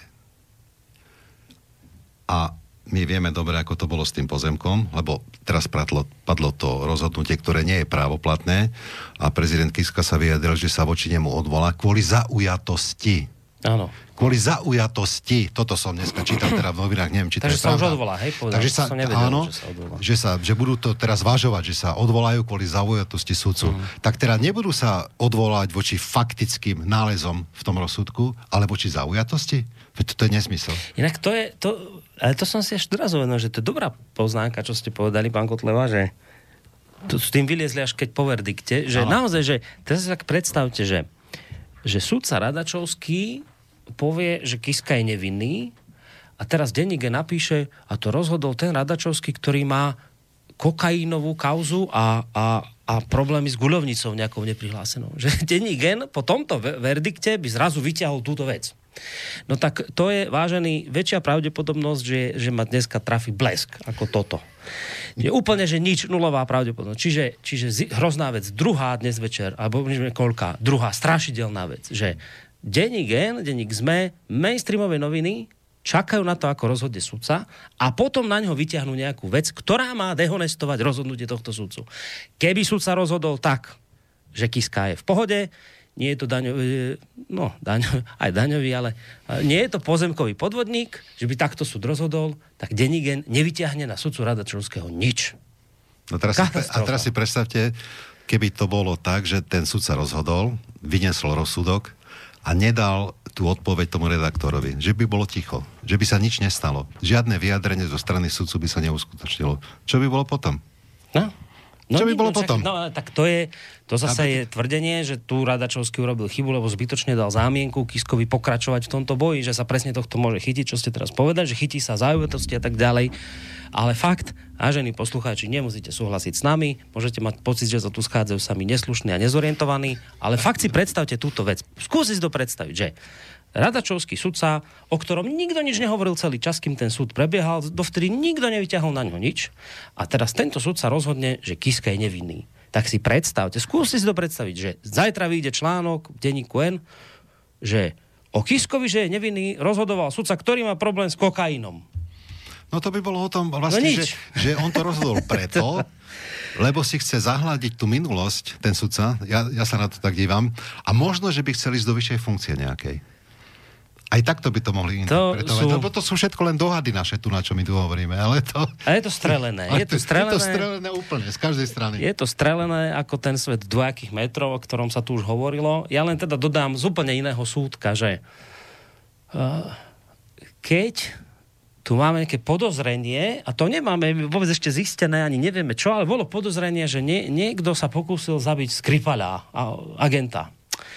No tak sme vyhosťovali vo veľkom našich diplomatov. Ú, hneď bolo treba solidárny byť so spojencami a nikoho nezajímali dôkazy. Ale solidarita na prvom mieste. No ale teraz, že máme vraždu naozajstnú, nie, nie podozrenie, my už máme naozajstnú vraždu, ale fakt, že riadnu a ešte k tomu odpornú. Tak, že nejakého novinára na nejakej ambasáde tureckej odporne zabijú, odrežú mu prsty zaživa, potom mu odrežú hlavu, a ja neviem, či ho aj z kože nestiahnu, proste niečo odporné, hnusné. A nemorené ticho. Ticho nastane, ticho po piešine, naši bojovníci, ospravedlňujem sa všetkým, že mu teraz poviem to meno a budem zbytočne robiť reklamu, pán Smatana a podobný, si túto vraždu nevšimli. Tá proste neexistuje. Ale pozor, keď príde podozrenie z vraždy a je to Rusko, tak zrazu sa vyvalí obrovské množstvo informácií zo strany týchto ľudí, ktorí to šíria do spoločnosti ako hotovú vec a je to strašne dôležité, o tom musíme neuveriteľne informovať, ale keď máme potvrdenú vraždu, naozajstnú, hnusnú, odpornú nášho spojenca Saudskej Arábie, tak smatanovci si to nevšimli. Proste toto je niečo, čo si oni nevšimli a budú ďalej spoločnosť zásobovať vecami okolo Rúska. Druhá vec. Máme istú slečnú Líviu, ktorá natočila nejaké video. Môžeme súhlasiť s tým, čo tam povedala. Nemusíme, ale je zvláštne, že keď niečo Lívia povie, ten náš mainstream, aktivisti mimovládni a takýto, zrazu je dôležité nie, čo ona hovorí, ale kto jej to napísal. Kotleba tam stál pred ňou s papierom a čítala to, čo jej napísal. Bo toto treba riešiť. Kto to jej napísal? Fajn. A potom máme dievča zhruba v jej veku, istú Karolínu Farsku, ktorá chodí na námestia a hecuje ľudí do ulic. A tam čuduje sa svete, tam to funguje inak. Tam sa nemáte pýtať, kto Karolíne Farskej napísal tam tie myšlienky, ktoré ona číta na námestí. Tam máte počúvať, čo ona hovorí. Čiže pri Lívii nepočúvajte, čo hovorí, zaoberajte sa, kto jej to napísal. Pri Farskej neriešte, kto to napísal, počúvajte, čo hovorí. Áno. A budeme musieť skončiť, lebo ak neskončíme, tak ma porazí. Dnes večer. Lebo toto je odporné, hrozné a hnusné. Tak vám do toho vstúpim, aby vás neporazilo, lebo predsa by to bola škoda. Hm. Bez skromnosti, ako nevajím, že by to bola nejaká veľká strata, ale škoda. No, viete, čo mňa zarazilo? Že ja keď som sa pýtal na tú vraždu toho novinára na tej ambasáde, na výbore pre Sisku, tak aj tam zavládlo ticho. Úplne, že čakal som nejakú konkrétnu odpoveď, čo na to naša tajná služba a zavládlo ticho s tým, že bolo to iba jedné, čo vlastne tam zaznelo, bolo, že, bolo to, že to bolo hrozné, ale že pravdepodobne sa to nebude nejako riešiť, lebo ide o záujmy jedného z najsilnejších spojencov, nášho spojenca USA. Obchodného partnera. Toto bola odpoveď. Toto bola odpoveď a ja som pozeral ako puk, že ako môžu jednoducho to takto poňať. Takže je to, je to, je to skutočne hrozné a ľudia by sa mali uvedomiť, že proste kto sú tí naši spojenci a že naozaj čím skôr musíme vypadnúť najmä teda z tej zločineckej organizácie NATO, lebo čím, čím ten čas plinie, tak tým viac sa tá špirála nejako rozbieha a tým väčšie zverstva tieto krajiny okolo NATO, okolo Ameriky robia. A ešte som chcel jednu myšlienku. k Napadne vás. Druhej časti, ale nejako mi to vyšlo. Dobre, tak, tak ja- ja- ja zase nemusíte poviem. všetko po mne opakovať, Hej, ale no toto. ideme... Tej Lívia k týmto veciam môžem? No môžete, a máme poslucháča na linke, tak... No, tak... No dobre, však povedzte a poslucháč Dobre, počka dobre. chvíľu. Niekedy e, bola napísaná Charta 77. To vy nepamätáte, pán Koron, ja to pamätám. Z počutia. Ešte. Vtedy sme čítali vo všetkých novinách, rádiách a dávali to v televízii, jaké to je niečo odporné, že tá charta vôbec vznikla. Lenže nikto ju nemohol čítať, pretože ju nikomu nedali. Toto isté sa deje dnes s touto Líviou. Tieto mainstreamové médiá, to znamená tie tlačené aj teda verejné, oni neustále kritizujú to, čo to dievča tam povedalo, a ja si to dievča za to nesmierne vážim, že to vôbec takto povedalo, kritizujú a kritizujú, lenže ani v jednom z týchto médií ja som teda nenašiel, aby tamto video vôbec publikovali, aby si to ľudia mohli vypočuť. To znamená, že oni sugerujú tým ľuďom, čo si majú myslieť, bez toho, aby počuli, čo to, čo to dievča povedalo. A toto už je, to by sa vraciame späť hlboko do, do ťažkého socializmu, kedy, bola, kedy bol tzv. tlačový orgán, ktorý kontroloval všetko. Aj. Takže my sme nevedeli ani chartu 77, ale museli sme na skúške z marxizmu, leninizmu hovoriť, jaká to je hnusná vec. To je inak dobrý postreh, naozaj, že No. fakt, že bolo veľa článkov, kde to kritizujú, Ale video nikde, tam nebolo. Ale nikde pri tomto článkom nebolo priložené video, že vypočujte si ho a potom si vypočujte náš názor, čo my na to teda hovoríme. Ale to video nebolo, lebo ono šíri toxické myšlienky, tak to nepozerajte, len si prečítajte náš, e, náš vykonávací predpis k tomuto celému. Nie, Slovo toxický, to je taký newspeak. To. No však áno, však ja hovorím newspeakom, aby mi rozumeli aj kritici, ktorí počúvajú. Dobrý večer, poslucháč na telefónnej linke. Dobrý večer, ja sa ešte teda raz ozývam, ak teda môžem, e, ešte raz teda z toho Novohradu.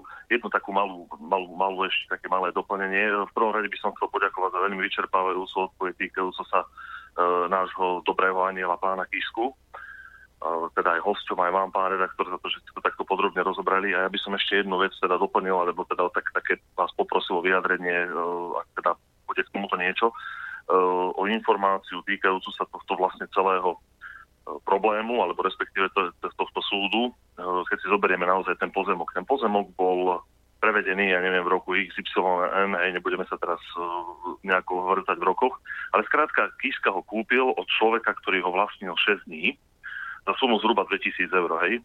Smiešná suma, absolútne uh, akože minimálna suma, hej. A teraz uh, ten, ten morálny rozmer, ja by som strašne raz v tomto pochopil a chcel by som teda poprosiť aj pána inžiniera Kotlebu a takisto aj pána doktora, ak by vedeli k tomuto v rámci tej morálky niečo povedať, nejaké stanovisko. Normálny bežný človek, keby sa to stalo vám, pán redaktor, alebo mne, keby som zistil, hej, že niečo takéto sa stalo, tak ten pozemok sa snažíte čo najslušnejšie a čo najtransparentnejšie vrátiť tomu človeku, ktorý byl, bol podvedený, hej keď viem, že ja som v podstate neporušil zákon, že som sa stal obeťou nejakej, ja neviem, mafie alebo nejakej, nejakých, nejakých pozemkových podvodníkov, tak skrátka budem s tým človekom hľadať nejakú cestu, ako mu ten pozemok vrátiť a ako potrestať toho skutočného vyníka. Pre mňa je nepochopiteľná jedna vec. Človek, ktorý je milionár, človek, ktorý e, skrátka má obrovské množstvo peňazí, obrovské množstvo konexí, človek, ktorý večeria so Sorošom na 5. Avenue alebo kde, hej, takýto človek nie je schopný vrátiť človeku, ktorý legálnym spôsobom v rámci, dedického konania tento pozemok nadobudol ten pán Zubár, nie je schopný mu to vrátiť. Čo je toto za morálneho invalida, alebo čo je toto za morálna, morál, morálny úpadok človeka, že skrátka niečo, čo má pre mňa minimálnu hodnotu 2000 eur, ktoré som v minulosti za to zaplatil, nie som schopný slušne vrátiť človeku, ktorý, ktorý je toho očividne vlastníkom. Hej, budem sa s ním súdiť a keď ten súd prehrám, čo je neskutočná hamba, že súd nakoniec vyriekne rozsudok, že teda prezident Slovenskej republiky je vinný, to je asi prvý prípad, ja neviem, v histórii samostatného Slovenska, tak namiesto toho, aby mu ho s pokorou vrátil, už po tomto všetkom, tak ešte sa ide odvolávať. Toto je akože nepochopiteľná vec. Veľmi pekne ďakujem, to som chcel iba na doplnenie ešte. Ďakujem pekne. Mm, ďakujeme. No, poďme s odpovediami na to a ja potom ešte niečo k tomu prečítam, čo vlastne niečo podobné, čo posluchač hovoril. K tomu súdnemu spisu a vôbec, jak to bolo rozhodnuté, my sa tu nemôžeme vyjadriť, pretože nepoznáme fakty zo spisu. Hej, to je prvá vec.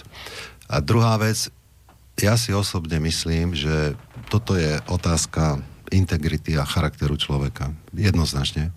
Pretože e, prezident Kiska je ústavný činiteľ, je to prvá osoba v štáte a skutočne mal zvážiť to, že sa s pánom doktorom Francom e, dohodne mimosúdne.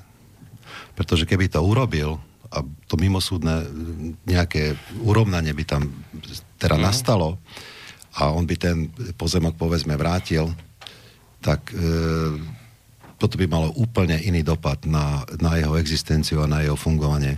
Teraz bude musieť čeliť skutočne veľkej kritike, to si ja myslím, a uvidíme, či sa odvolá, alebo sa neodvolá. Hmm. Tak prehlásili, že sa odvolajú, tak uvidíme. Ja len toľko. Ja to vnímam tak, tento rozmer, ktorý poslucháč načrtol, eh, že sa zase len ukázalo, že tí najbohatší nemajú nikdy dosť. Že tí najbohatší nemajú nikdy dosť, že tí boháči, presne ako v tej nemenovanej, am, eh, nemenovanom americkom komikse by si nechali za euro alebo za korunu vrtať do kolena. A toto je taký typický príklad. A druhá vec, čo je už menej humorná a viac tragická, je to, že keď, všimnite si, keď to dobrému anielu, anielovi vyhovuje, vtedy sa stavia do pozície prezidenta republiky vážnosť funkcie. A keď mu to zase vyhovuje inak, tak sa stavia do pozície obyčajného občana, ktorý ide v občianskoprávnej veci sa súdiť a má svoje práva a tak ďalej a tak ďalej. To je obrovská hamba. To je jednoducho z môjho pohľadu hamba pre celú Slovenskú republiku, že jeden prezident republiky, ešte k tomu proste prachatý človek, tak sa bude naťahovať o majetok, ktorý je vyčíslený, ja som to nevidel, keď sa tu hovorí, že na 2000 eur, tak 2000 eur a ešte sa odvolávať. Tak to je, to je naozaj, ako sa hovorí, že od hamby do zeme sa prepadnúť. Matka toho pána Franca, ktorému patril ten pozemok, hovorí, že ona sa vlastne, ona na tom súde bola, ona to mm-hmm. ťažko niesla a vraví, že pristavila sa pri tom, že je zvláštne, že to prezident nechal zájsť až do takéhoto stavu. Ju samu to prekvapilo, čakala, že sa dohodne mimosúdne. A tu by som rád prečítal názor alebo z komentára politologa Eduarda Chmelára, nech už si o ňom myslíte čokoľvek, ale toto tráfil podľa mňa presne, čo aj teraz vy hovoríte, keď píše, nedokážem pochopiť, že človek, ktorý sa okázalo chvastá svojou charitatívnou činnosťou, sa súdi o ukradnutý pozemok, za ktorý zaplatil 1700 eur. Na rozdiel od vás, nie som milionár, ale som presvedčený, že každý čestný človek v tejto krajine, ktorú, ktorému by sa stalo niečo podobné, by tú sumu bez váhania vyložil na dlaň, aby sa vyhol potupnému súdnemu stíhaniu. Vy ste však nie len multimilionár, ale aj prezident republiky, ktorý Slovensko reprezentuje, ktorý by sa mal správať príkladne, ktorý by nemal dopustiť, aby sa majestát hlavy štátu stal predmetom špinenia, škandalizovania a vláčenia po súdoch. Necítili ste ani štipku hamby, keď ste sa dnes pred súdnym pojednávaním prostredníctvom svojho právneho zástupcu odmietli, keď ste odmietli návrh na zmier, Nepočuli ste to pobúrené šomranie prítomného obecenstva, ktoré vaše konanie označilo za svinstvo? Nemali ste žiadne výčitky svedomia, že vy ako multimilionár ťaháte úrad prezidenta republiky ponižujúceho sporu o niekoľko stoviek eur? Dobrý aniel, vážený. Ale vidíte, tí ľudia sa niekedy asi potrebujú poučiť na osobnom, svojom vlastnom osobnom príklade alebo na niečom takom konkrétnejšom, pretože videli, ako to dopadlo, keď uh, v Amerike vychovaného podivína alebo podivného, podivného podnikateľa kontraverzného podnikateľa, poviem to tak, zvolili do funkcie prezidenta. A o pár rokov na to v podstate človeka, človeka s takým istým pozadím, s takým istým scenárom zvolia do Bystrice za župana. A ako keby stále nemali dosť. A potom na takýchto lekciách zistujú, že čo im to všetko, ten liberalizmus, ktorý je v tých ľuďoch zakotvený, aj s tými ďalšími hodnotami, ako sa im to vracia ako taký bumerang. Neviem, či nie ste až príliš veľký optimista, keď vravíte, že zistujú. No tak dúfam, ak už na tomto nezistujú, tak potom... Hmm, tak potom... teraz nie, tak nezistujú, lebo teraz sa presmerovala pozornosť za Andrea Kiskunára na sudcu Radačovského. Čiže teraz je to o tom, že mu uškodil sudca. A toto sa teraz vlastne rieši v mainstreame. Teraz je, sú ruky preč od Kisku. Tam ni, vôbec sa nikto nezaoberá tým, či, či, či podviedol toho zubára, či nepodviedol. Teraz sa rieši verdikt sudcu. A nie verdikt, to, čo povedal, čo povedal po verdikte. To je teraz dôležité. No. Čiže preto ja vravím, že toto sa mi zdá veľmi optimistické. No, to že... som taký optimista. No, no dobre, ale... Uh, Optimisti zomierajú Vyzerá to, že, že asi nahnevám poslucháčov, ale už končíme lebo sme sa dohodli, že do 10. lebo vy potrebujete niekde ísť, takže ne, nemôžem to ďalej naťahovať, hoci teda tu ostali nejaké maily nevyriešené, ale ja dúfam a verím, že to poslucháči pochopia, lebo bolo treba, a očividne ja som sám nevedel, dnes som ostal zaskočený, prekvapený, dozvedel som sa nové veci, bolo treba to rozo, rozobrať na takomto širšom poli, takže z tohto dôvodu sme nestihli všetky maily prečítať. Nehnevajte sa, vážení poslucháči. Dúfam, že aj napriek tomu mala táto relácia pre vás význam. Ďakujem veľmi pekne Marianovi Kotlebovi, predsedovi ľudovej e, strany naše Slovensko za to, že prišiel sem ku nám o, do štúdia, že jednoducho aj napriek tomu, že je sobota, dorazil. Majte sa pekne, do počutia. Ďakujem pekne za pozvanie, do počutia. A spolu s ním ďakujem aj advokátovi Radovanovi Hrádekovi. Majte sa pekne aj vy. Ďakujem pekne za pozornosť, všetko dobré. Pekný zvyšok večera aj vám, vážení poslucháči. A hlavne nezabudnite na jednu vec. To je moja výzva smerom k voličom Smeru, voličom SNS vaši politici, ktorých vyvolíte, nikdy v živote nebudú robiť dohody s fašistami. Nikdy. Nikdy. Táto relácia vznikla za podpory dobrovoľných príspevkov našich poslucháčov. I ty sa k ním môžeš pridať. Viac informácií nájdeš na www.slobodnyvysielac.sk Ďakujeme.